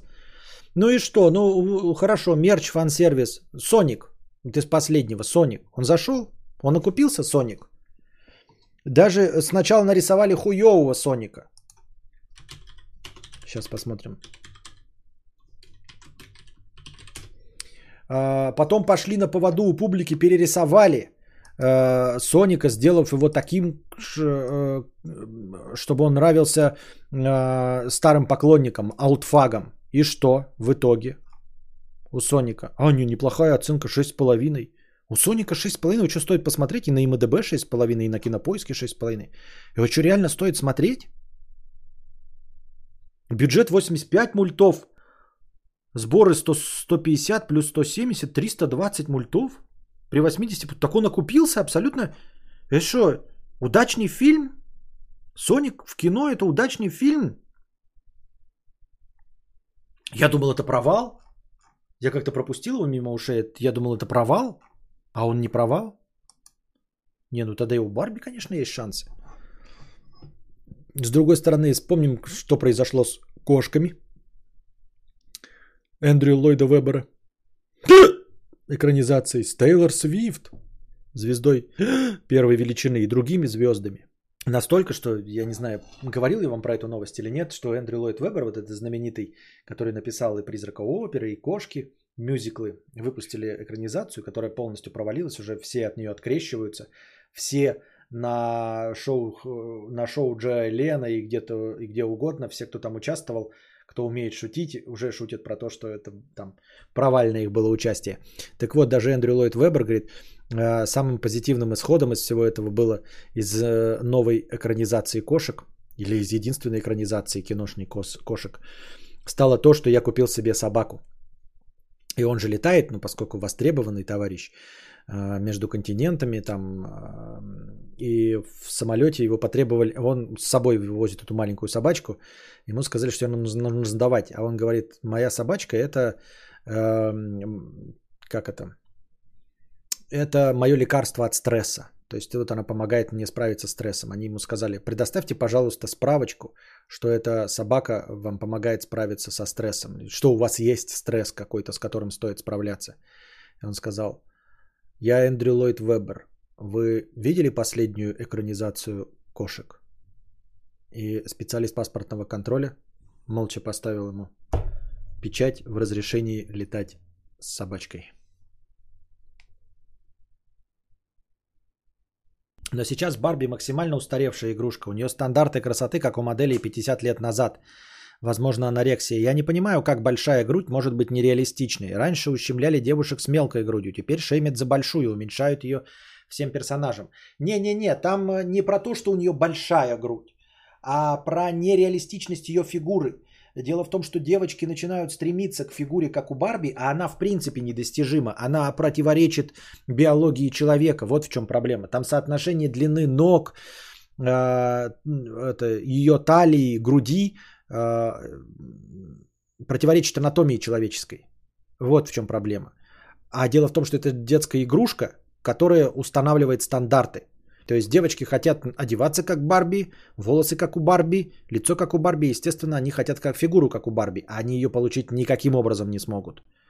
Потому что у нее анатомически не, э, неправильная фигура. Только пришел, это какой же был донат, что стрим будет 3 с лишним часа? Какой донат? Какие 3 с лишним часа? Что?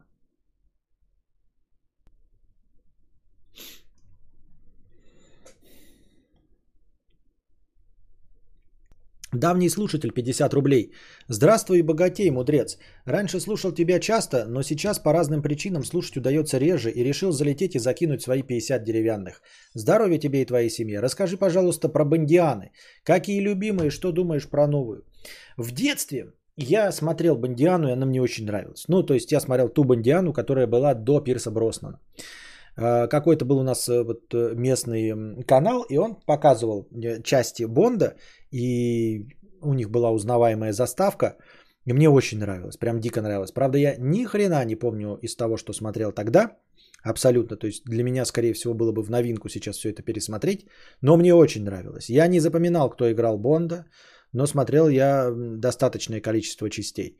Естественно, меня как э, э, молодого пацана лет 10, там, да, 8, э, вдохновляли всякие крутые штуки у Бонда. То есть я помню, что вот это было классно, когда там ракеты из автомобиля, гаджеты всякие хуяджеты, в часах лазерные устройства. Это все было прекрасно и классно. Вот. Обещанная паста. Сейчас будем к этой пасте перейдем. Так вот, э, ничего из этого не помню. Потом, когда э, я уже застал в сознательном возрасте фильмы с Пирсом Броснаном, они мне тоже ну, нравились просто как стандартные боевики, но я их смотрел скорее как «Форсажи», как «Три икса», не очень-то сильно ими вдохновляясь. естественно, последняя генерация Бонда с Дэниелом Крейгом – я, как человек э, давно живущий, 38 лет на этой планете и увлекающийся кино, помню еще те первые кудахтания, когда его только назначили. И напомню вам, если вы не помните, что в интернете э, в те времена кудахтания были ровно те же, как сейчас кудахтания о том, что следующий Бонд может быть черным или даже черной женщиной. Вот. Э, э, просто сейчас так еще соглашаются, что если бы это был какой-нибудь Идрис Эльба, то будьте здрасте, можно и потерпеть. Но в целом все шутят и смотрят на это как абсолютно на нереалистичную э, картинку, как что-то абсолютно неприемлемое. И тогда же, когда объявили Дэниела Крейга и показывали его портреты, все в ахуе были от того, насколько он не подходит на роль Джеймса Бонда. Потому что он не очень сильно был известен, снимался в каких-то фильмах, ну, снимался, да, но лицо у него было конкретно рабоче-крестьянское. То есть оно белое, конечно, но оно такое выцветшее белое. А, есть блондины, которые крашеные, они выглядят прекрасно, с темными бровями, там, с темной бородой. А у него светлая кожа такая с рыженцой, и э, волосы сильно светлые. Вот. И фильмы, которые он снимался, у него всегда вот такое лицо помятое, рабоче-крестьянское. Uh, никто не верил в то, что он сможет uh, хорошо воплотить агента британской разведки. То есть тут само слово, понимаете, не английское, это было бы приземленно, а британской разведки.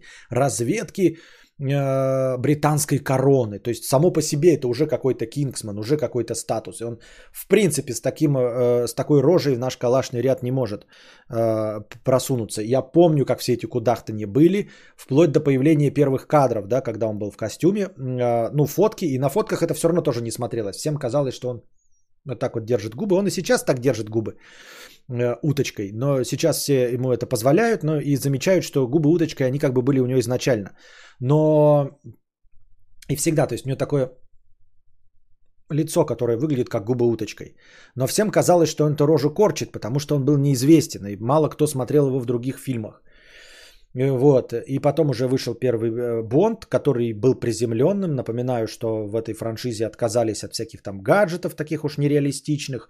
Реалистичная постановка боя и драк, то есть э, Э, на лице Бонда, конечно, не появлялись синяки, когда у него прям заплывал глаз, но там прям он потел, у него там волосы растрепывались, по морде его били, выглядело реалистично, и даже иногда кровь появлялась и грязь. А не просто заходил Бонд с маленьким пистолетиком, всех расстреливал, побеждал. Вот. Э, и всем очень понравилось. Но я помню, как кудахтали в те времена. Э, мне нравится последний Бонд, и безусловно он прекрасен. А, но, конечно, не в последнюю очередь, потому что это современные боевики. Бонды катастрофически быстро устаревают. Они продукт своего времени.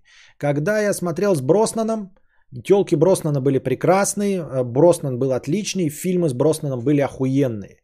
Но сейчас без фейспалма смотреть фильмы с Броснаном, особенно на такую вопиющую, прямо, блядь, плюющую тебе с экрана в лицо рекламу, спокойно невозможно.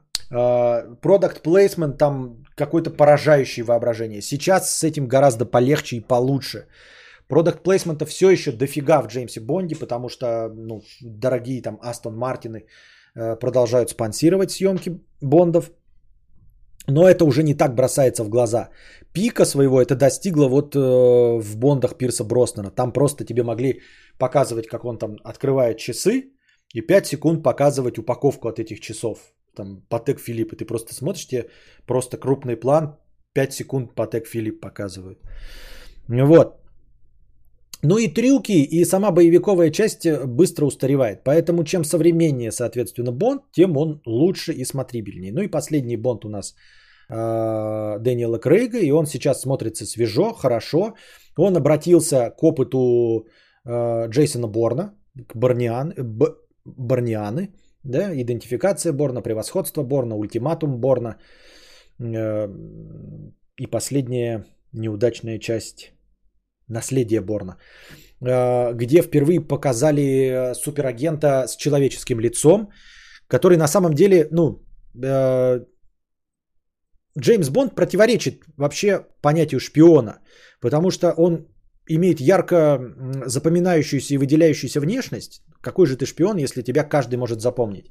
Во-вторых, он везде заходит и называет свое имя Бонд, Джеймс Бонд, и все сразу всегда знают, кто он, зачем и почему, и хотят его убить.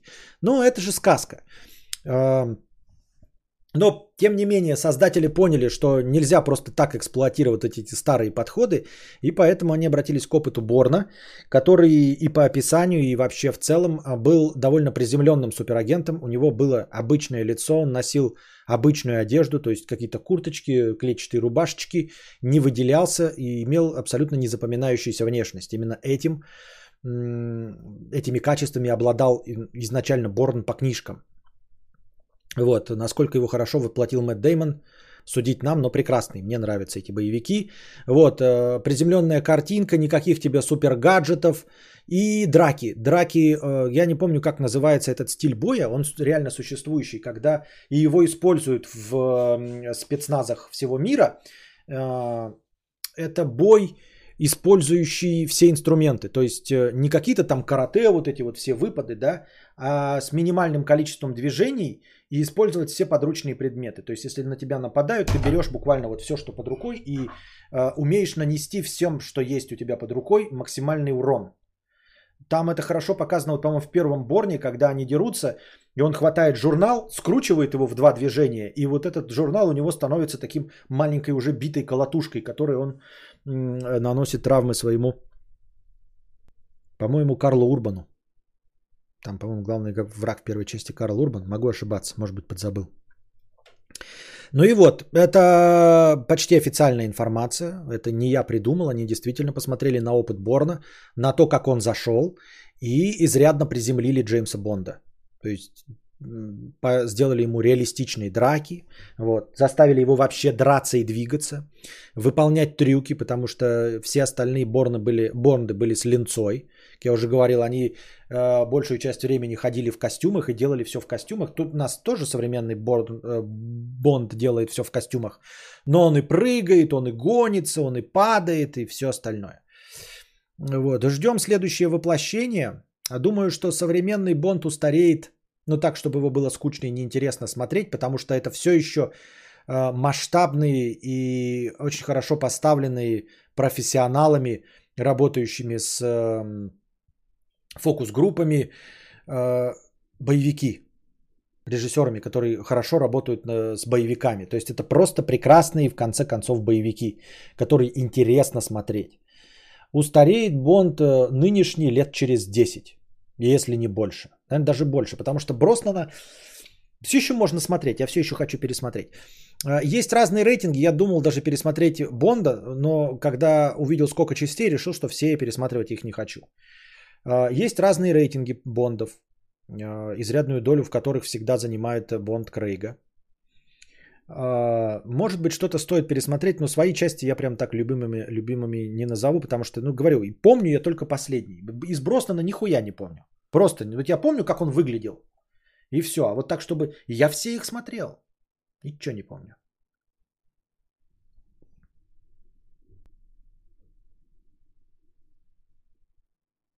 А вот Star Trek стоит смотреть сейчас или он устарел?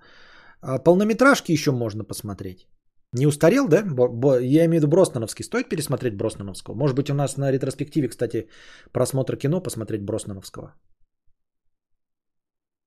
Бонда какую-нибудь хорошую часть. Выяснить, какая из них хорошая. Марго в Робби 50 рублей. А, теперь понятно, почему Гослинг сначала отказался, а потом согласился. Мы хотим, чтобы снимался Райан Гослинг. А Райан Гослинг не может. Ну тогда пусть снимается Райан Гослинг. Да-да-да. Они также спутали Райана Рейнольдса с Райаном Гослингом. Итак, простыня текста из грязи в князи 3000 рублей. Вот.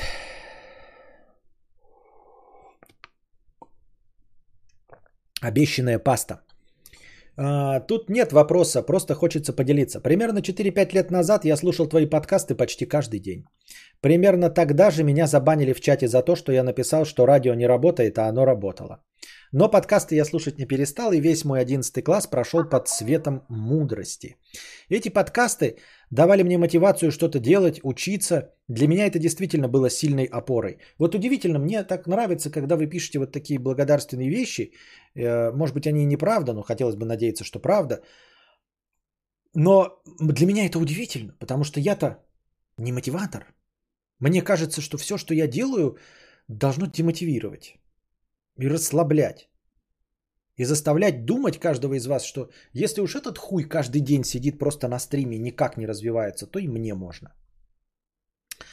Эти подкасты давали мне мотивацию что-то делать, учиться. Для меня это действительно было сильной опорой. А может быть вы смотрите на меня и думаете, ой, надо не стать Константином Кадавром. Нужно обязательно приложить максимальные усилия, чтобы к 38 годам не стать таким унылым говном, как он. Да? А, сейчас я на старшем курсе одного из лучших вузов России. Занимаюсь математикой, собираюсь уехать получать PhD. Это, в общем, докторскую степень э, за границей. Наука в России денег не особо приносит, но у меня есть гранты, стипендии, поэтому могу позволить отправить копеечку. Нихуя себе. Ты реально умный, что ли? И гранты, и стипендии.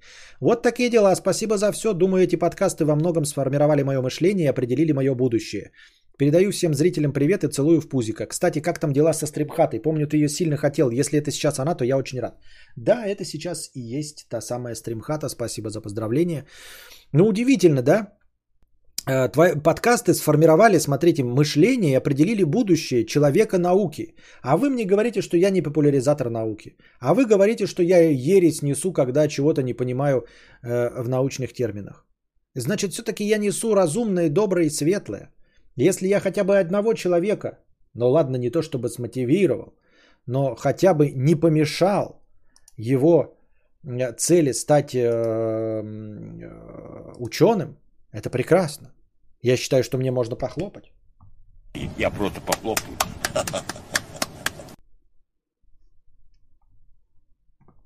Кстати, да, есть такая мотивация не стать кадавром. Вот такие дела.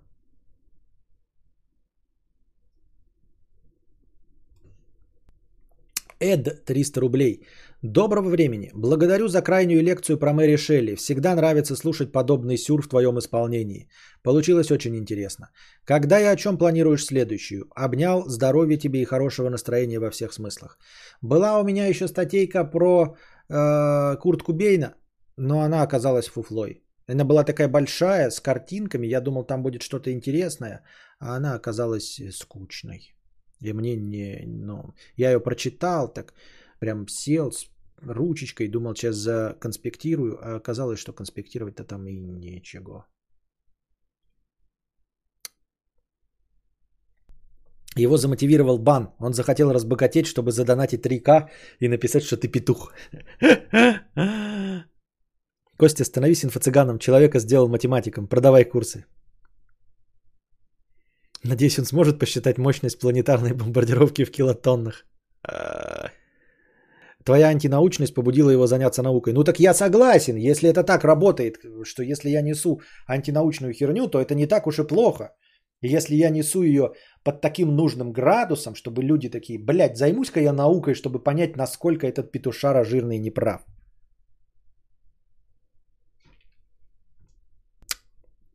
Не могу сказать, Костик, что ты прям такой из себя мотиватор, но твои стримы, правда, помогают оставаться на плаву и делать свое дело. Это хорошо. Это хорошо. А у нас еще дофигище хорошего настроения. Давайте-ка устроим писинг-паузу, но она, возможно, будет чуть-чуть подольше. То есть я до этого реально бегал писить, потому что я старый, и хлещу воду, и жидкость из меня выходит. И я вот все писинг-паузы, которые были до этого коротенькие, они были... Блять! Сука, ненавижу легкие маленькие стаканчики. Я ебал. Вот я сейчас ливанул сильно большим, сильно большой струей, тугой струей. И что? И пролил.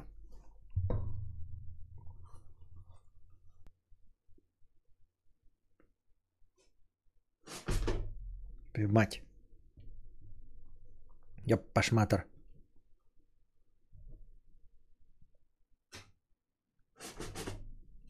Пам-пам-пам-парам, пам-пам-пам.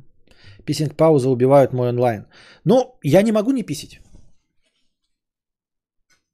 Я не понимаю, нет, я, я понимаю на самом деле, но вы должны как-то тоже включиться, во-первых, в физиологию, а во-вторых, вот по радио постоянно бывают рекламные паузы, новостные вставки. Вот Дмитрий Быков ведет э, сейчас полтора часа, там, да, часа два, час сорок. А иногда раньше вел трехчасовые эфиры. Они все время, вы слушаете эти подкасты целиком, но они прерываются, ребята, реальными паузами на новости. И там 20 минут ведут новости. У меня, правда, по 40, но все равно штаны за 40 гривен, бля. Костя намочил дорогие штаны во время писем. Не, я пролил на стол.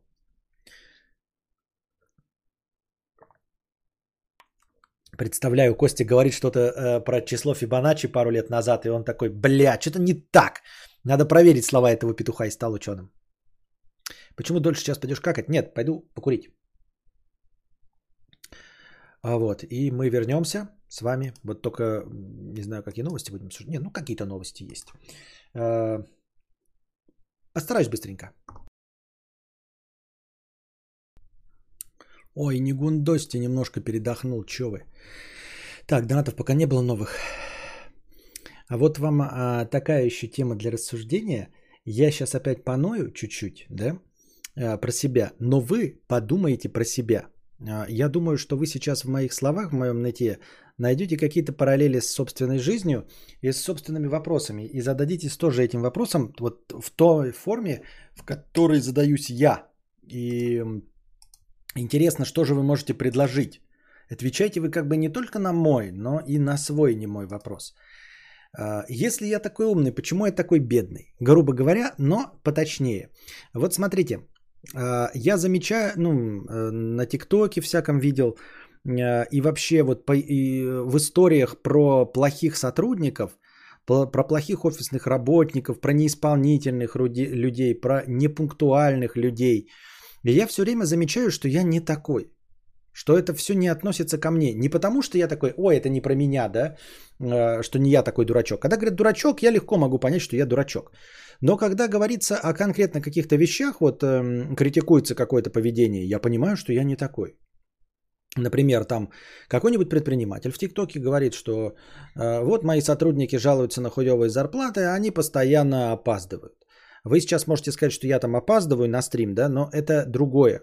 Это сейчас без шуток. Э, реально я не опаздываю никуда. Ну, то есть, э, когда я договариваюсь, я всегда просто-напросто выхожу э, заведомо намного раньше, и поэтому никогда не опаздываю. Я никогда не опаздывал на работу, когда э, работал стандартно в офисе. То есть, я пунктуальный человек. Э, например, рассказывают тоже про какого-то офисного работника, который вот тупой и вот делал такие-то ошибки. И я вспоминаю, что я никогда не делал вот такие ошибки. Э, Еще какие-нибудь лайфхаки рассказывает предприниматель, благодаря которым вот он стал богатым. То есть какие-то принципы жизни.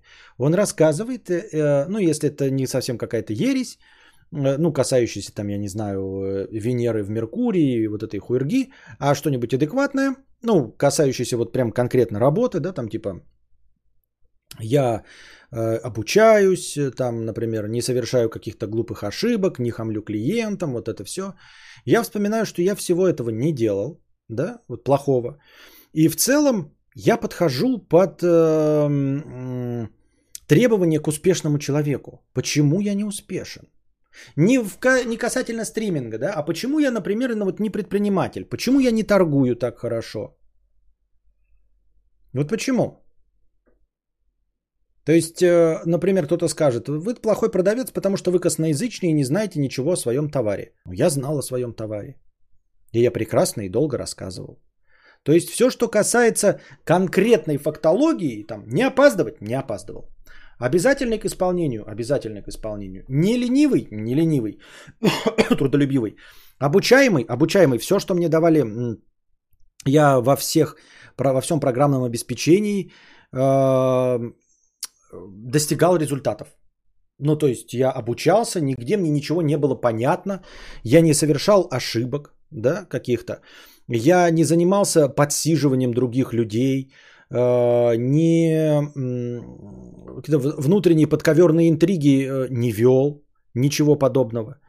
И спрашивается, почему я не успешный человек? Почему вот когда э, вот сидит у какого-нибудь Дудя, какой-нибудь там Тиньков, он же не говорит э, то, что сделало его предпринимателем, ну, какое-нибудь там незаконное, да, там, что он был какой-то ханыга, наступал по головам. Нет, он говорит о чем-то там, например, нужно быть трудоспособным, нужно быть ответственным, да, там, нужно не бухать на, на работе, и по всему этому я подхожу. То есть не, не, не, не то, чтобы я должен стать каким-то Тиньковым богатым, но почему, например, мне не удавался карьерный рост? Почему я не построил карьеру обычного человека? Хорошую карьеру. Ведь я лучше, чем 95% простых служащих. Вот я к чему веду. Возможно, у меня нет предпринимательской жилки, но я работал же на реальных работах. Почему я не построил карьеру? Ведь я лучше 95% простых исполнителей. Понимаете, о чем я? И я думаю, что многие из вас, конечно, есть какие-то моменты, когда мне скажут, там, например, ну ты не умеешь делать что-то там ультра хорошо, как какой-нибудь автомеханик, да? А, я не могу, но я и не задаюсь вопросом, почему я не стал ультра хорошим автомехаником на уровне Доминика Торетто там в фильме «Форсаж». Нет, я говорю о том, что я лучше 95% офисного планктона. Я умнее 95% офисного планктона. Я думаю, что вы даже согласитесь. То есть вы можете сказать, например, что я тупой, что я антинаучный, что я гуманитарий, я ошибаюсь. Но если вы честно ответите на вопрос, умнее ли я 95%, вы скорее всего скажете да. Вы, возможно, при этом будете считать, что вы умнее меня, то есть еще лучше, чем я, правильно? Ну, то есть вы думаете, что я в каких-то там вот областях конкретно даун. Вот, вы будете считать себя умнее меня, но если я задам вопрос не про вас, вы-то себя точно умнее меня, но именно про меня. Вы скажете, ну да, это действительно, вот посмотрите на меня. Вот он я. Я лучше 95% всего офисного планктона, который вы встречали в своей жизни. Вот честно. Нет, я не про невезение, я сейчас не про это. Я такой просто риторический вопрос вот по реализации в обществе.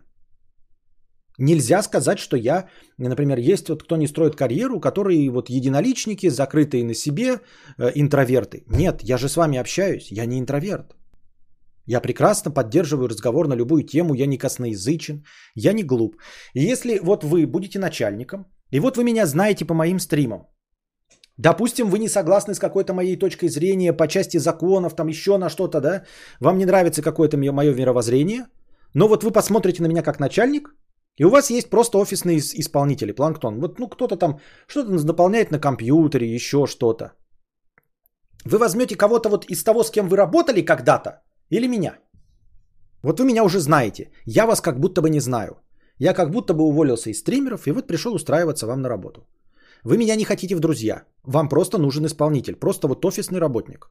Разве я не лучше 9, 95% э, исполнителей? Ну вот по-честному, где бы вы ни работали, где бы вы ни учились, я просто не только умнее, сообразительнее, лучше схватываю, а вот просто как работник. То есть вы видите, что я э, ну, приятно выгляжу, приятно разговариваю. Вот, у меня нет каких-то откровенных изъянов. Я же лучше 95% исполнителей. Может быть, кто-то скажет, что нет, вот у меня были работники, да, положим, у вас есть. Но это все равно не поменяет статистику что я лучше 95% офисных работников. Соответственно, если я был бы в офисе в любом, то все должны были заметить, что я лучше 95% работников, и, соответственно, я должен был бы продвигаться по карьерной лестнице. Почему же я не построил карьеру? Нет, я не про умнее, я говорю как работник. Вы сейчас меня видите. Как работник. Вы знаете, что я могу прочитать какую-то лекцию, почерпнуть из нее достаточно знаний, чтобы потом вам пересказать. Я могу пересказать вам какую-то концепцию, которую только что узнал. Пересказать ее понятно, это значит, что я ее понимаю. То есть, если мы работаем в офисе, я пришел к вам, у вас есть какое-то программное обеспечение, и приходит какая-то вот фифочка 22-летняя, приходит мужчина 45 лет, и пришел Константин Кадавр, которого вы видели в стримах, и узнали, что он забросился стримерством и устраивается к вам в офис. На ту же самую зарплату, что и все остальные. Разве вы не, поч- не предпочтете меня, зная нас, то, насколько я э, схватываю на лету, на, то, насколько я трудоспособен, насколько я адекватен в конечном итоге? Я же не требую, сижу в стримах такой, ой, ребята, э, хочу э, нихуя не работать, блядь, ебать шлюх, бухать почаще и все остальное. Нет у меня таких ценностей. Так работник не равно успех. А я не говорю про успех такой, я говорю про успех стандартного человека. То есть э, просто, ну, карьерный рост. Старший помощник младшего конюха.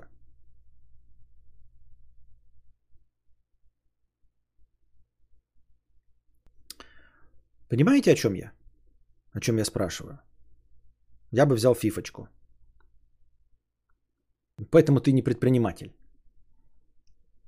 Возможно, дурачок действует несмотря на кучу своих недостатков, а умный и пунктуальный может зациклиться на одном своем недостатке, опустить руку или даже не пытаться. Но мы сейчас не про книжную говорим э, мою амбицию. Я в офисе. Ну что, на что, на чем может зациклиться человек в офисе, блядь? Что такого может не получиться у меня, что такой, ну, блядь, ребята, блядь, я, блядь, что, что за бред, блядь? Я в офисе, надо перекладывать с места на место. Нужно приходить на встречи, отвечать на звонки, консультировать покупателей. Приезжать в нужное время в нужное место. На рабочем автомобиле. А, потому что нет универсальных путей достижения успеха. Ты можешь стать успешным, но бремя, но бремя реализации лежит на тебе. В этом дело. А ты человек и можешь поддаваться эмоциям, слабостям и сомнениям. Да опять вы про реализацию успех. Я говорю вам работник.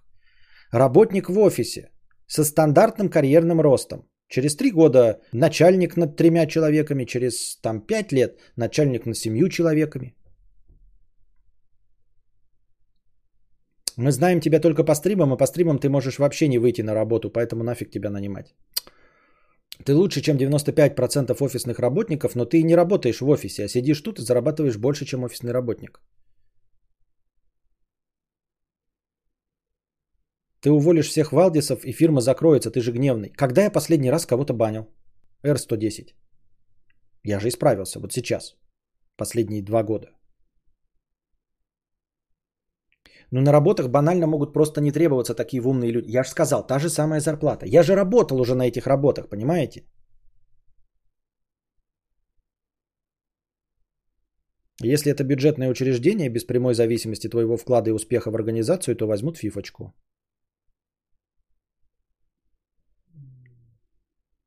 Стримы раньше. Костя отвечает на вопросы чата донаторов. Стримы сейчас. Мы отвечаем на вопросы Кости. Ну так а ты работал в такой компании, где есть карьерный рост?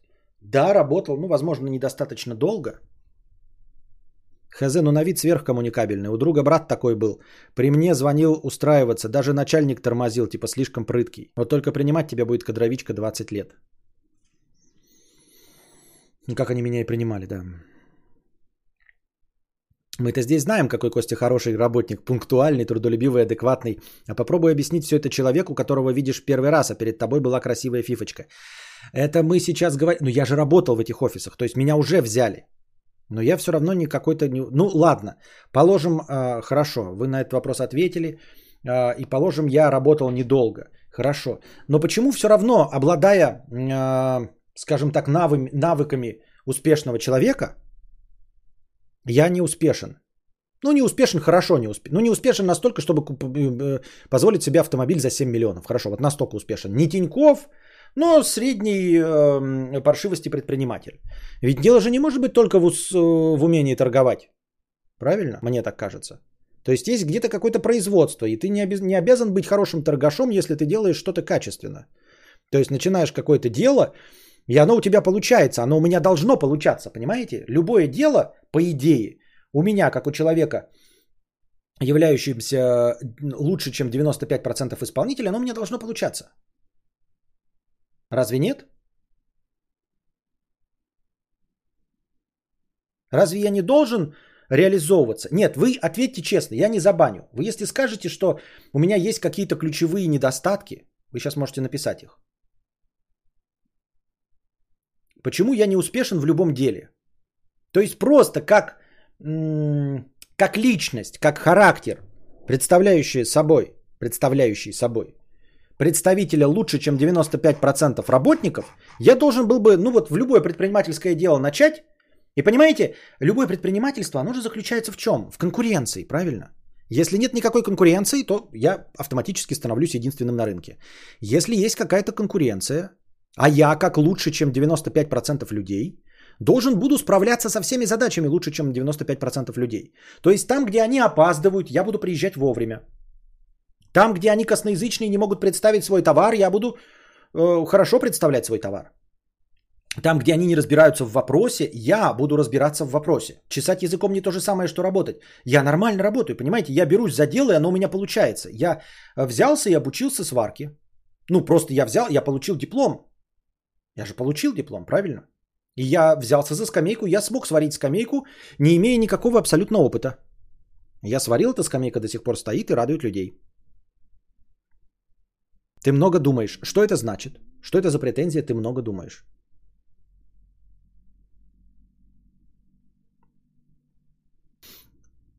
Вот, и поэтому и, и я задаюсь вопросом, вот если мне кажется, да, то есть помимо э, восприятия э, себя через призму э, розового зеркала, в котором мы все выглядим лучше, чем на самом деле, мне кажется, что я адекватно лучше, чем э, многие. Лучше, чем 95% людей. Лучше не, не, в, не в том плане, что я сверхчеловек, а я имею в виду, вот прям любую характеристику берете и получается, что я лучше 95. Я не, не готов показать конкретно пальцем, кого я лучше. Да, что типа, естественно, мне покажете человека, вот скажете, вот он лучше в машинах разбирается, да, а вот этот лучше рисует, да, а вот этот лучше общается, а вот этот лучше продавец. Но это не отменяет всю полностью статистику, что если мы возьмем с, э, ну, человека со сварочным аппаратом, то я лучше, чем 95% людей со сварочными аппаратами. Не сварщиков, но людей со сварочными аппаратами. То есть, если бы меня взяли сварщиком, то я должен был получать бы, то есть обучаться, довольно быстро набирать свой скилл, все остальное. И, и это касается того, что не только предпринимательство, за которое я не берусь, а я должен в любом деле добиваться успеха. То есть там, где я звоню по объявлениям, чтобы с кем-то договориться, и я разговариваю лучше, чем 95% людей. Я доношу свою мысль точнее, чем 95% людей. Соответственно, я должен находить по объявлениям лучше людей. Соответственно, они мне должны лучше строить, чем остальным. Я должен добиваться успеха вот в обустройстве своего дома и участка. Лучше, чем 95% людей. Как получается, что человек, который не может связать двух слов, находит исполнителей лучше, чем я? Мне кажется, кадавр даже через 10 лет будет стримить с золотой яхтой и ныть, что ему не получилось стать планктоном. Даня, а, охуеть минус много думать.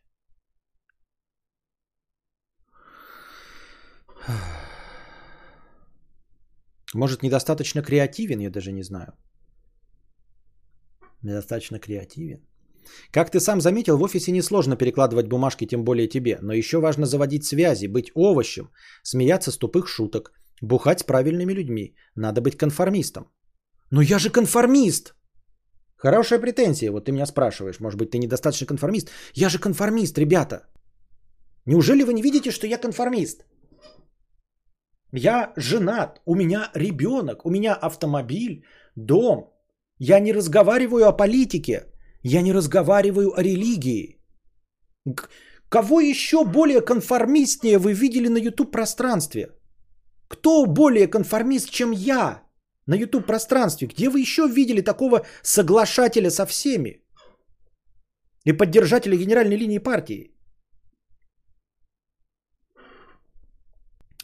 Но вот ты устроился лучше, чем 95% человек. Если хочешь быть лучше, чем 99% человек, уже нужно ебошить, а не сидеть искать отгадку. А, ответ кроется в том, что я уже устроился лучше, чем 95%. То есть я должен не искать в офисах вот это вот все, да, и не задаваться вопросом, почему я в офисе, а само по себе цельная картина мира, что она у меня уже лучше, чем у 95%. Правильно? Ты это имеешь в виду? Звучит похвально, звучит комплиментарно. Но мне же чего-то не хватает. Работал на заводе с карьерным ростом. Я единственный приходил вовремя и выполнял все, что требовалось. На меня просто скинули доп. обязанности, а продвинули алкаша, который приходил на работу раз в месяц. Почему? Вот такой вопрос интересный тогда, R10. Звучит правдеподобно. Я в это верю. Я, конечно, в это не верю, но попытайся тогда ответить на этот вопрос. А почему так произошло? Тогда мне интересен вот ответ на твой вопрос. Почему так произошло? Как так получилось, что ты показал себя лучшим работником, а на тебя просто скинули обязанности, а продвинули алкаша. Как? Почему так? Разве не выгоднее было продвинуть тебя? Невыгоднее э, э, для предприятия. Егор пишет, у меня родители работают в своих сферах уже более 30 лет, росли по должностям, объективные профессионалы. В семье две машины, Веста и Гранта. Не самый большой успех. Но две машины это уже средний класс. После этого я и ушел. Мы знаем, кого ты лучше. Уже 10 лет нам о нем говоришь. Можно уже не скрывать. О ком? О, кого? Кого? Кого я имею в виду, Мия? О ком я говорю? Что, что, почему ты знаешь больше, чем я? Почему вы все знаете больше, чем я обо мне? Есть еще такая штука, как переквалификация. Да хуя умный. Может, в офисе и не нужен такой человек.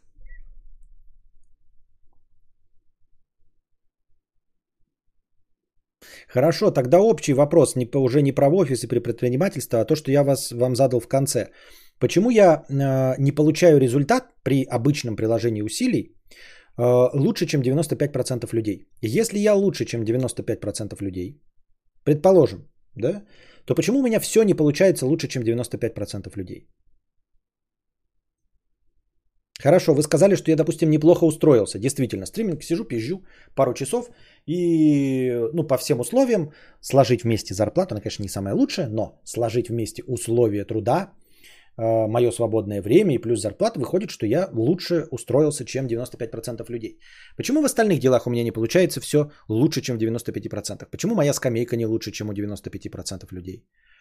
Почему мой участок не лучше, чем у 95% людей? Почему я не лучшие объявления там вызваниваю, чем 95% людей? Почему у меня не получаются вот такие дела? Почему я не лучшего результата добиваюсь где-нибудь там, я не знаю, в ЖКХ, в, в там, я не знаю, в налоговой, чем 95% людей?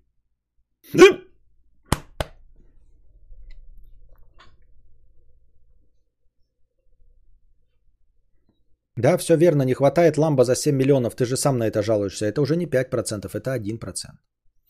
Как кто-то выше написал, алкаш пил с правильными людьми.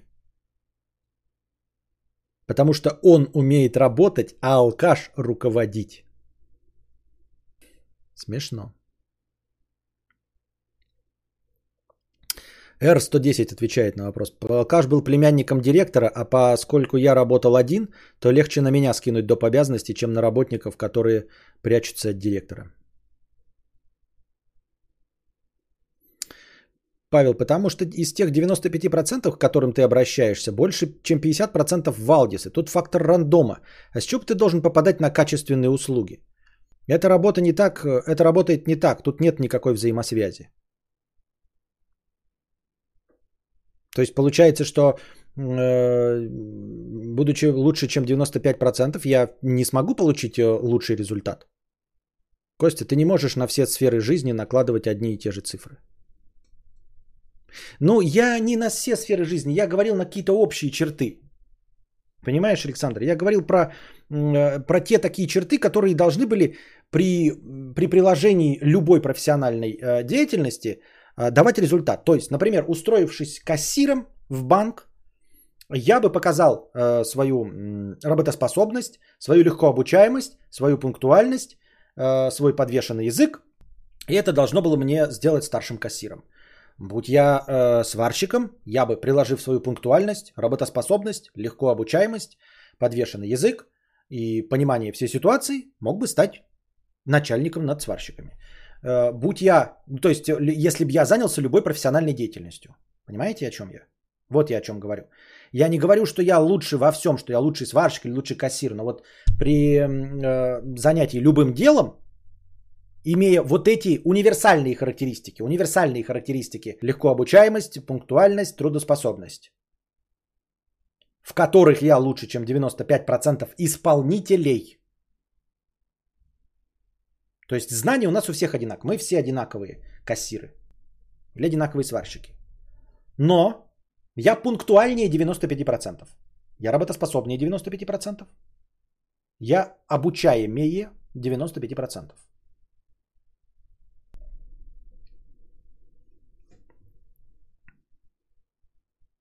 Может, ты неприлежный в мелочах, типа любишь делегировать мелочи, например? Я люблю делегировать который не позволяет никому э, делать себе нарезки, потому что не так нарежут.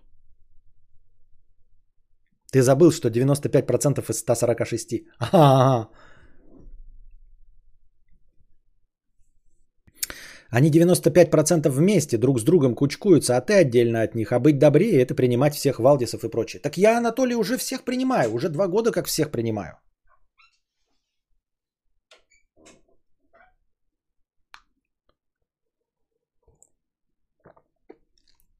Егор пишет, 18 лет я понял, что я недостаточно глупый, чтобы веселиться со всеми на пьянках с девчонками, но недостаточно умный, чтобы войти в коллектив умных людей с их успешными успехами. Вот сижу у кадавра. А, то есть мы вот это вот то самое промежуточное потерянное звено, которое нахуй никому не нужно. То есть ты не душа компании Валдисов и недостаточно умен для того, чтобы попасть в элиту, да? Недостаточно хорош, чтобы попасть в элиту. И ты вот такое подвешенное говно, да? То есть я знаю, э, меня знают э, все суперблогеры, но я не стал сам суперблогером. И при этом я э, ну, зрителям интересен. То есть я как бы зрителям интересен, но недостаточно хорош, чтобы стать суперпопулярным блогером. То есть вот в этом подвешенном состоянии и заключается, да? Понимаешь, ты не, не... То есть если бы ты был просто... Э, чуть похуже, то ты был бы просто охуенной душой компании, занимался бы своим делом. Если бы был чуть-чуть получше, то уже вошел бы в элиту Ютуба или стриминга. Это ни туда, ни сюда. Говно.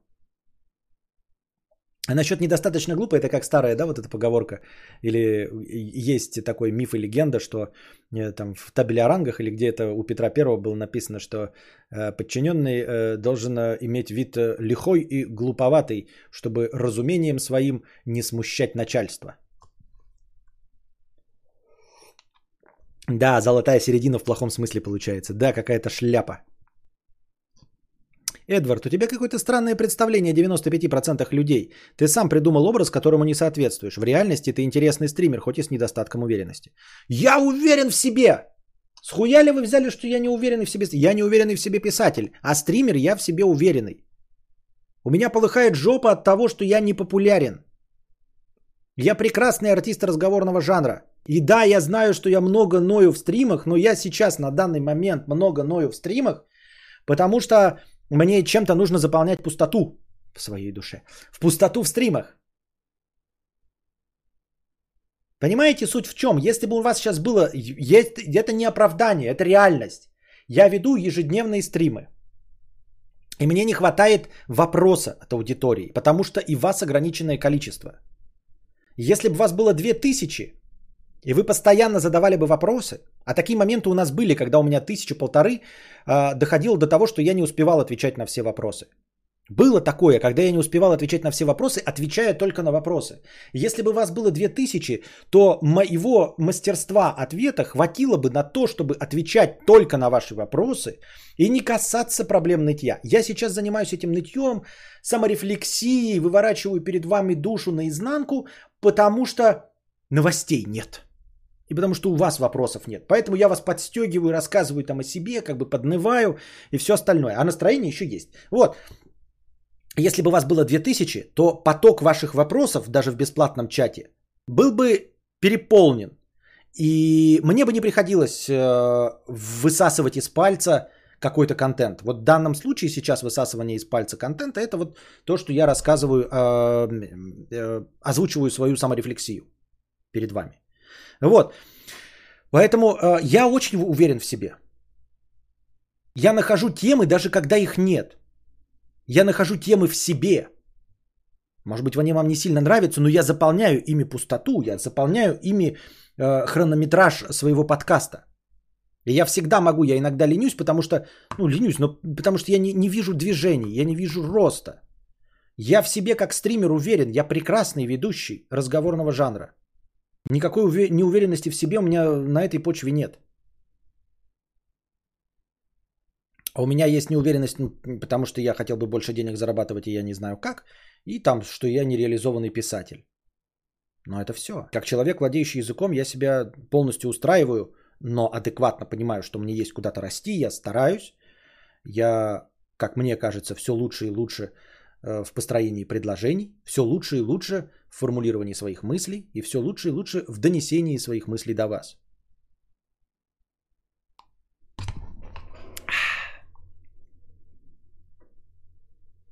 Как сказал мне один солидный молодой господин, Бог любит дерзких, а ты всего боишься. А как не бояться? А как не бояться? Но я не всего боюсь. Ну, то есть мне нужно проявлять смелость, но вот в чем проявлять смелость? Задатки есть, а добить чуть-чуть уже не хватает. Вот я думал, что добить чуть-чуть это э, интенсивность и регулярность. Я думал, что э, вот в стриминге это интенсивность и регулярность. Это вот то, чем я бы, тем, чем конкретно я мог бы добить и прорвать эту плотину. И наконец обратить внимание аудитории на себя которая бы просто заметила и сказала, да, это интересный стример, а потом вдруг обнаружить, что у меня в записях 1100 готовых подкастов. 1100 лежащих в свободном доступе подкастов на многие-многие часы контента. Но пока это не срабатывает. Есть, наверное, наверняка есть какие-то другие способы прорвать этот прыщ. Но я думал, что я смогу продавить интенсивностью и регулярностью. Но пока не получается. Александр, Костя, среди художников есть те, кто рисует так же, как и я, но при этом популярнее в сто раз. И на них, как на снежный ком, наливает успех. Просто не повезло тебе еще.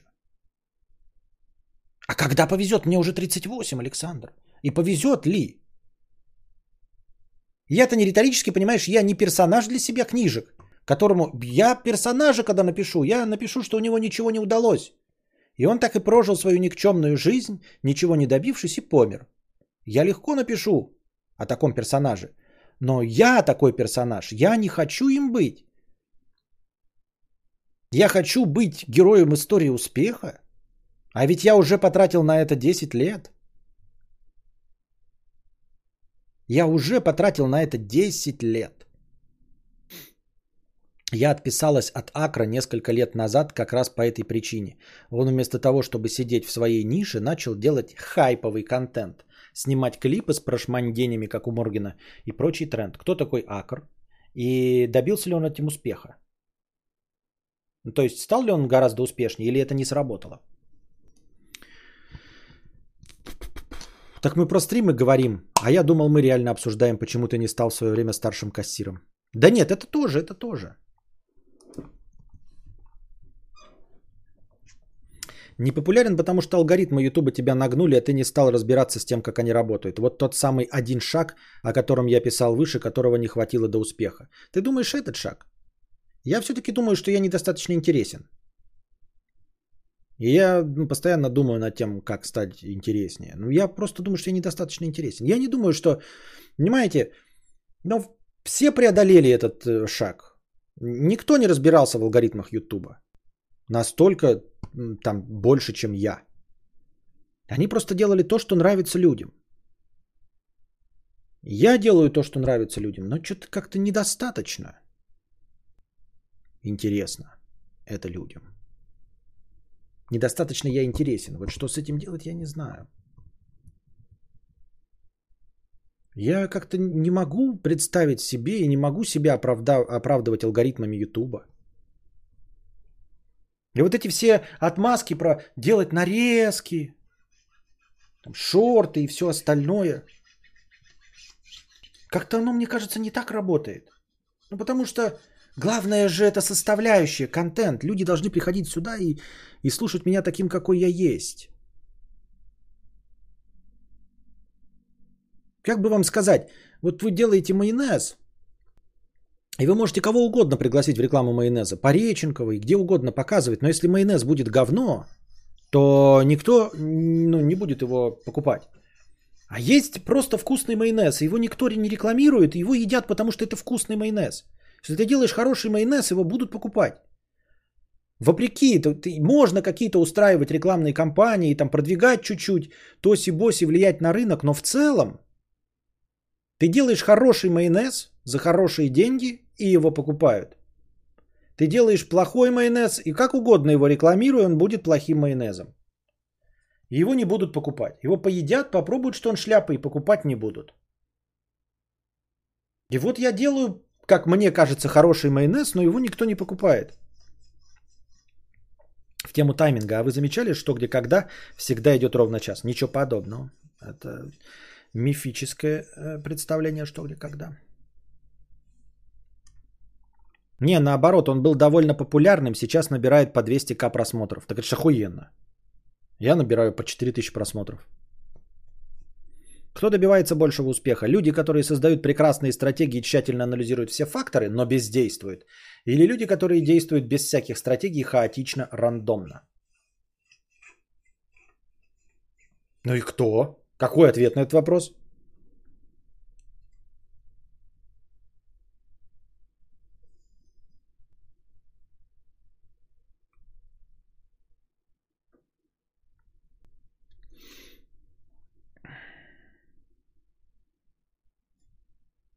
Все купят Масик с Пореченковым.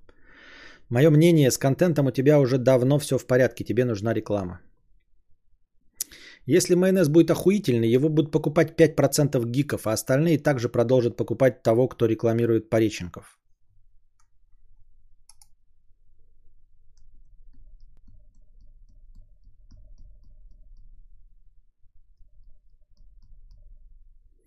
Ну и к кому мне обратиться? Я сам в рекламе не шарю. Я бы обратился к специалистам. Мы уже говорили об этом. Какого специалиста найти? Кому обратиться? Чтобы это кто-то занялся этим профессионал. Это СММщик, маркетолог, кто? Куда? Какие конторы есть такие? Мы контора, продвигающая стримера. ютубера. Ты платишь нам, я буду у вас сборы прям делать. И будем давать им деньги, они будут нас продвигать.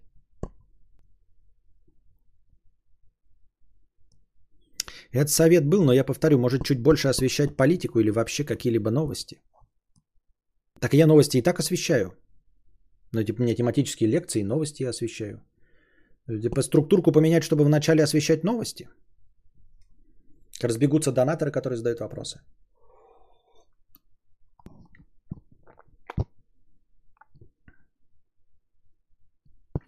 Есть подозрение, что если Костю будут миллионы смотреть, тогда для 15 тысяч сегодняшних подписчиков он станет неинтересен. Для особенной аудитории есть особенный стример. Спасибо, что ты есть у нас. Вот у меня та, такая мысль закладывается, что если бы я вдруг стал популярным по какой-то причине, да, то есть э, внес какие-то изменения и действительно зашел бы большой аудитории, то есть что-то фундаментально поменял настолько, что люди бы на меня обратили, я почти уверен, что все присутствующие здесь в чате не остались бы со мной. И, возможно, как ты правильно сказал, все 15 тысяч подписчиков, что есть у меня сейчас, покинули бы этот канал. Потому что я перестал быть, быть им интересным. Потому что я сейчас делаю что-то вот э, в неклассическом разуме, ну, то есть подчиняющееся какой-то неклассической логике. Я делаю что-то противоречащее э, всеобщим интересам. И вас я привлекаю именно как трэш-стример.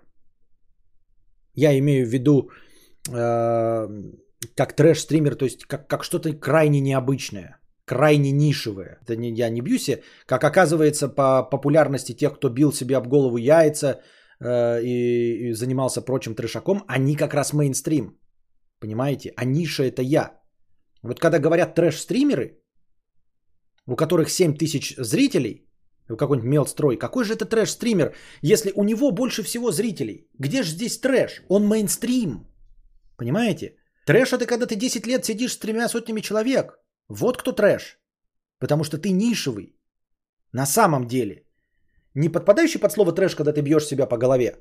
А когда ты говоришь что-то вот конкретно не э, сходящееся с интересами аудитории. Как будто ты, блядь, серебряный шар с, Виталием Вульфом, идущий в 2 часа ночи по каналу Культура в воскресенье.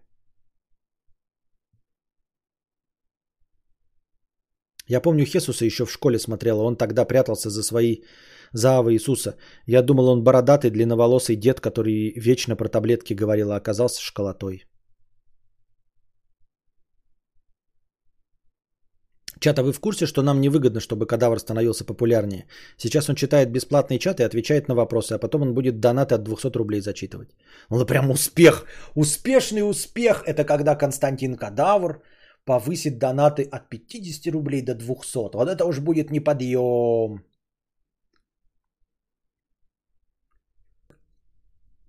Просто твоя целевая аудитория уже, чем у Моргенштерна. Ты не для всех, а для тех, кто в теме.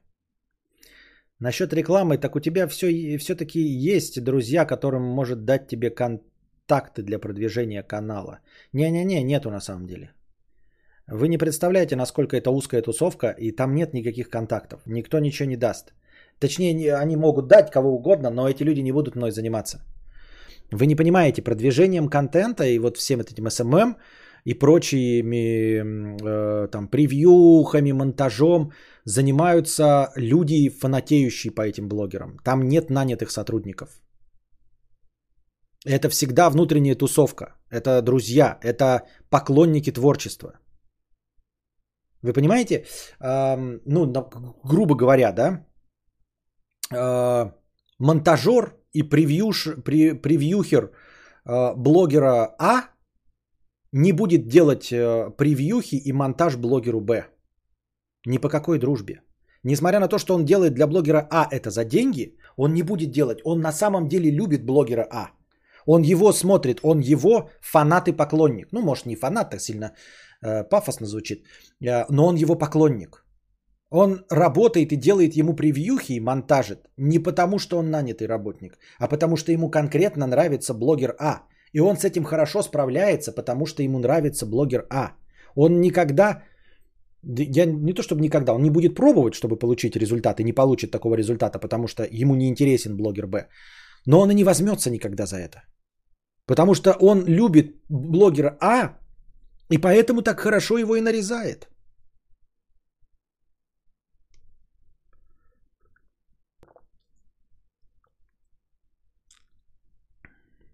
Я тебя смотрю, как и Мэда, вы оба пиздите за жизнь. Только совершенно с разным доходом. Стань подсосом Мэда. Так а как? Так а как стать подсосом? Я не умею. Ну это правда, я не умею. Что вот? Хочу подсосать у тебя на стриме. И скажет, иди в жопу. Ну, типа, нет. Всех гениев кадавр забанил еще в 2017, когда не работал радио. Да-да-да, и они все ушли в математику. Звучит как стартап. Работаете в нашей компании, потому что мы няшечки.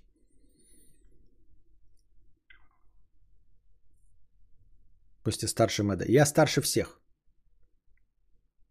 Кого вы знаете. Ну ладно, не всех. Может быть... Не, ну походу всех. Кого вы можете назвать, я старше.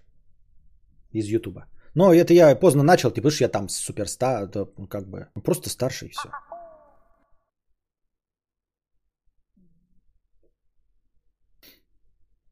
Лангобард, 50 рублей.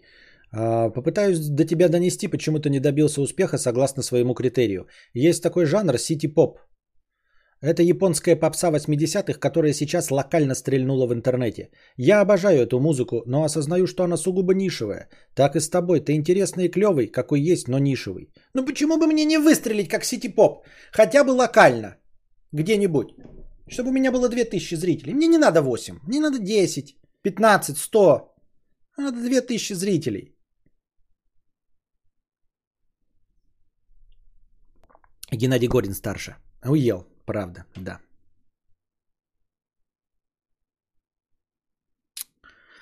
Может, будешь обсуждать, как тебе плохо, что посадили Хову и на этом аудиторию поднять? Ну, вы же с ним дружили, может, немного грязно, но как бы что на что гора... Ну, это грязно. Дружа даже ходдожную назвал 8956. Где подписчики? Ну, по-любому кто-нибудь гуглил 8956 и натыкался на кадавра. Хоть доги очень вкусные, дважды приезжал из другого города ради них. Вот да.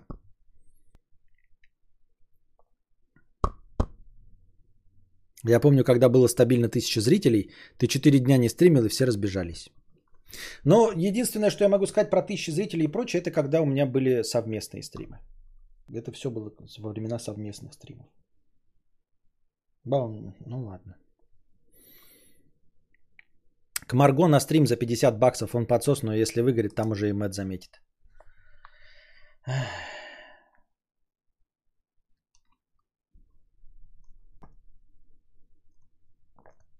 Стрим с написанием письма Хови и чтением ответа. Ну что это такое? Ну что это? Зачем вы предлагаете такие варианты? Это нехорошо.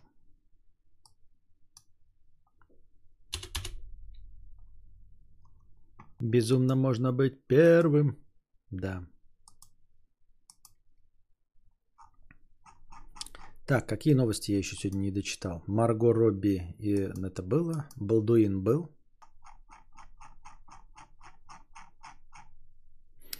Тут статья какой-то айтишник проводит исследование сексуальных предпочтений по регионам. Участвуют тысячи россиян. Россия в постели. Вроде бы тема секса, ну так скучно. Так скучно. Ну, он типа проводит опросы и вот ждет, когда наберется там 25 тысяч респондентов, чтобы выложить уже какие-то данные. Ну и вот какие-то основные предпочтения в постели среди разных э, областей и краев. Я как-то говорю уже, я становлюсь э, возвышенной фифочкой – и как-то, ну, с точки зрения юмора я могу еще там про еблю говорить. А на серьезных щах оби- а, это, обсуждать э, секс. Согласно промежуточным результатам исследования, каждый день мастурбируют 33% мужчин, каждый день, и 7% женщин. И только каждый десятый мужчина мастурбирует реже раза в неделю. Ну вот и что? Мне просто кажется, что, ну, то если ты совсем у тебя бешенство матки какой-то, да, или свербит в очке, ты можешь интересоваться темой секса вот э, в таких масштабах. Это же вообще пиздец как неинтересно. Вот мы сейчас прочитали, да, э, один из выводов этого исследования. 33% мужчин и 7% женщин ежедневно мастурбируют. И чё? И ты заставила меня поверить в сексуальность человечества? Нет. Позволила сделать вывод о какой-то сексуальной революции? Нет. О чем это говорит? Что интересно стало? Нет. Добавило ли это э, еблю в нашу жизнь? Нет. Ну вот вам это интересно, вот эта информация? Я такой подумал сначала, зашел, думаю, ну, блядь, про еблю будет интересно. И вот читаю, а неинтересно вообще. Вот просто неинтересно. Вот давайте, да, вот что еще какие-то данные, да? По областям. Проходя опрос, участник может выбрать регион проживания. На основе этих данных выявляется самое популярное предпочтение в конкретном субъекте. Например, в Брянской области грязные разговоры, в Мурманской области минет, в Магаданской области порка. И чё? Ну и чё? Ну, я люблю э, э, минет. Особенно, когда делают мне. Да? Ну и читай, ну Мурманская область. Ну и чё? Ну и чё? Вот или ты живешь в Мурманской области, такой читаешь, э, самые предпочтительные, значит, э, сексуальные, там, минет. Ты такой, у меня было 10 женщин, и ни одна мне не делала минет. И что мне эта статистика? Что в Мурманской области э, самый популярный минет. Какая мне до этого разница? Хуйня же полная. Типа, блядь, в среднем по больнице. Залупень. Вот. Жесткий секс, оказывается, оказывается, жесткий секс больше предпочитают женщин. Вот смотрите, мы думали, что это мужчины любят там шлепать, шлепать по жопе, там еще что-то как-то проявлять, а женщины любят нежность, а оказывается наоборот. Женщины предпочитают жесткий секс в 57% случаев, а мужчины предпочитают лишь в 43% случаев жесткий секс. И чё? И чё, блядь? Такой, о, я люблю жесткий секс. Значит, и женщины его тоже любят. И ты не встретишь ни одну из этих 57%. Никогда, за всю свою жизнь. Ты будешь просто, блядь, трахарь-террорист. Ебать все, что движется. И не встретишь, сука, ни одну, попадающую в эти э, в 57%. Да никак не отражает ничего вообще абсолютно это данные. Блядь, статистика говна. Просто.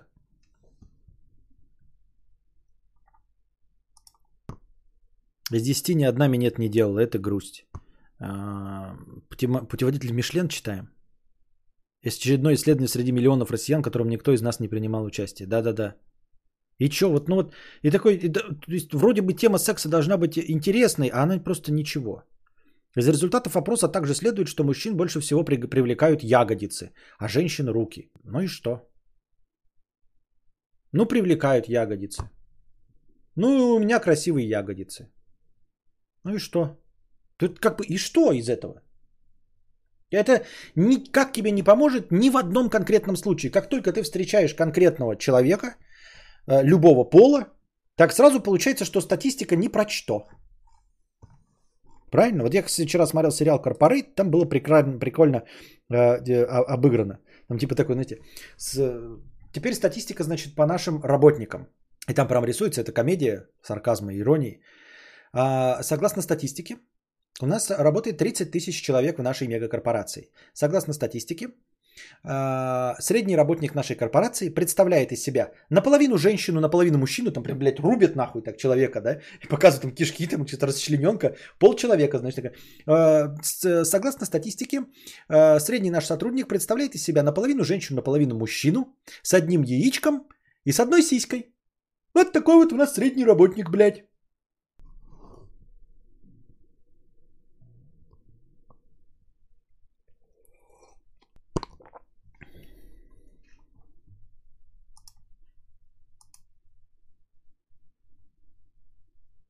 Может, тебе глубоко женатому не интересно? Нет, нет, это не про глубоко женатость. Это я говорю про э, статистику в сексе. То есть, насколько можно было тему эту э, опошлить и превратить в скучнейшую и никак неприменимую шляпу.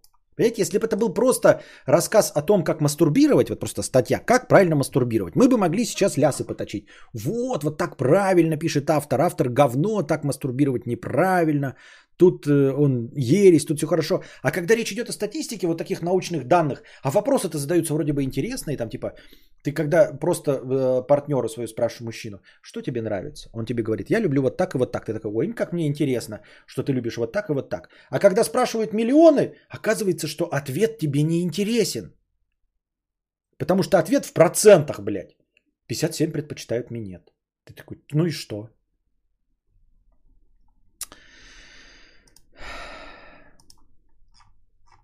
Что там еще? А, но он еще не до конца дораил свои исследования. Вроде ждет, как наберется кворум. Вот. Надеюсь, вам понравился сегодняшний длительный подкаст, хоть и с большими перерывами. Нет, перерывы были с некоторые маленькие, но были некоторые длинные. Но в целом подкаст все равно шел достаточно долго. Надеюсь, вам понравился сегодняшний пятничный уикендный подкаст. Ну и что хотелось бы сказать в конце, дорогие друзья. Сохраняйтесь. Опять сохраняйтесь. Носите маску.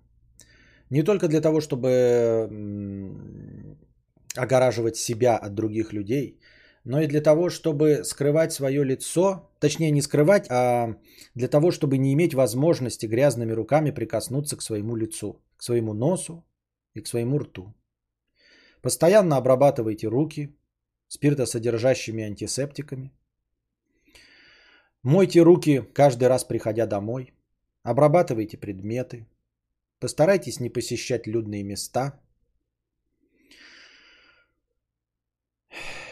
По возможности каждый раз обрабатывайте руки после посещения э, любого общественного места.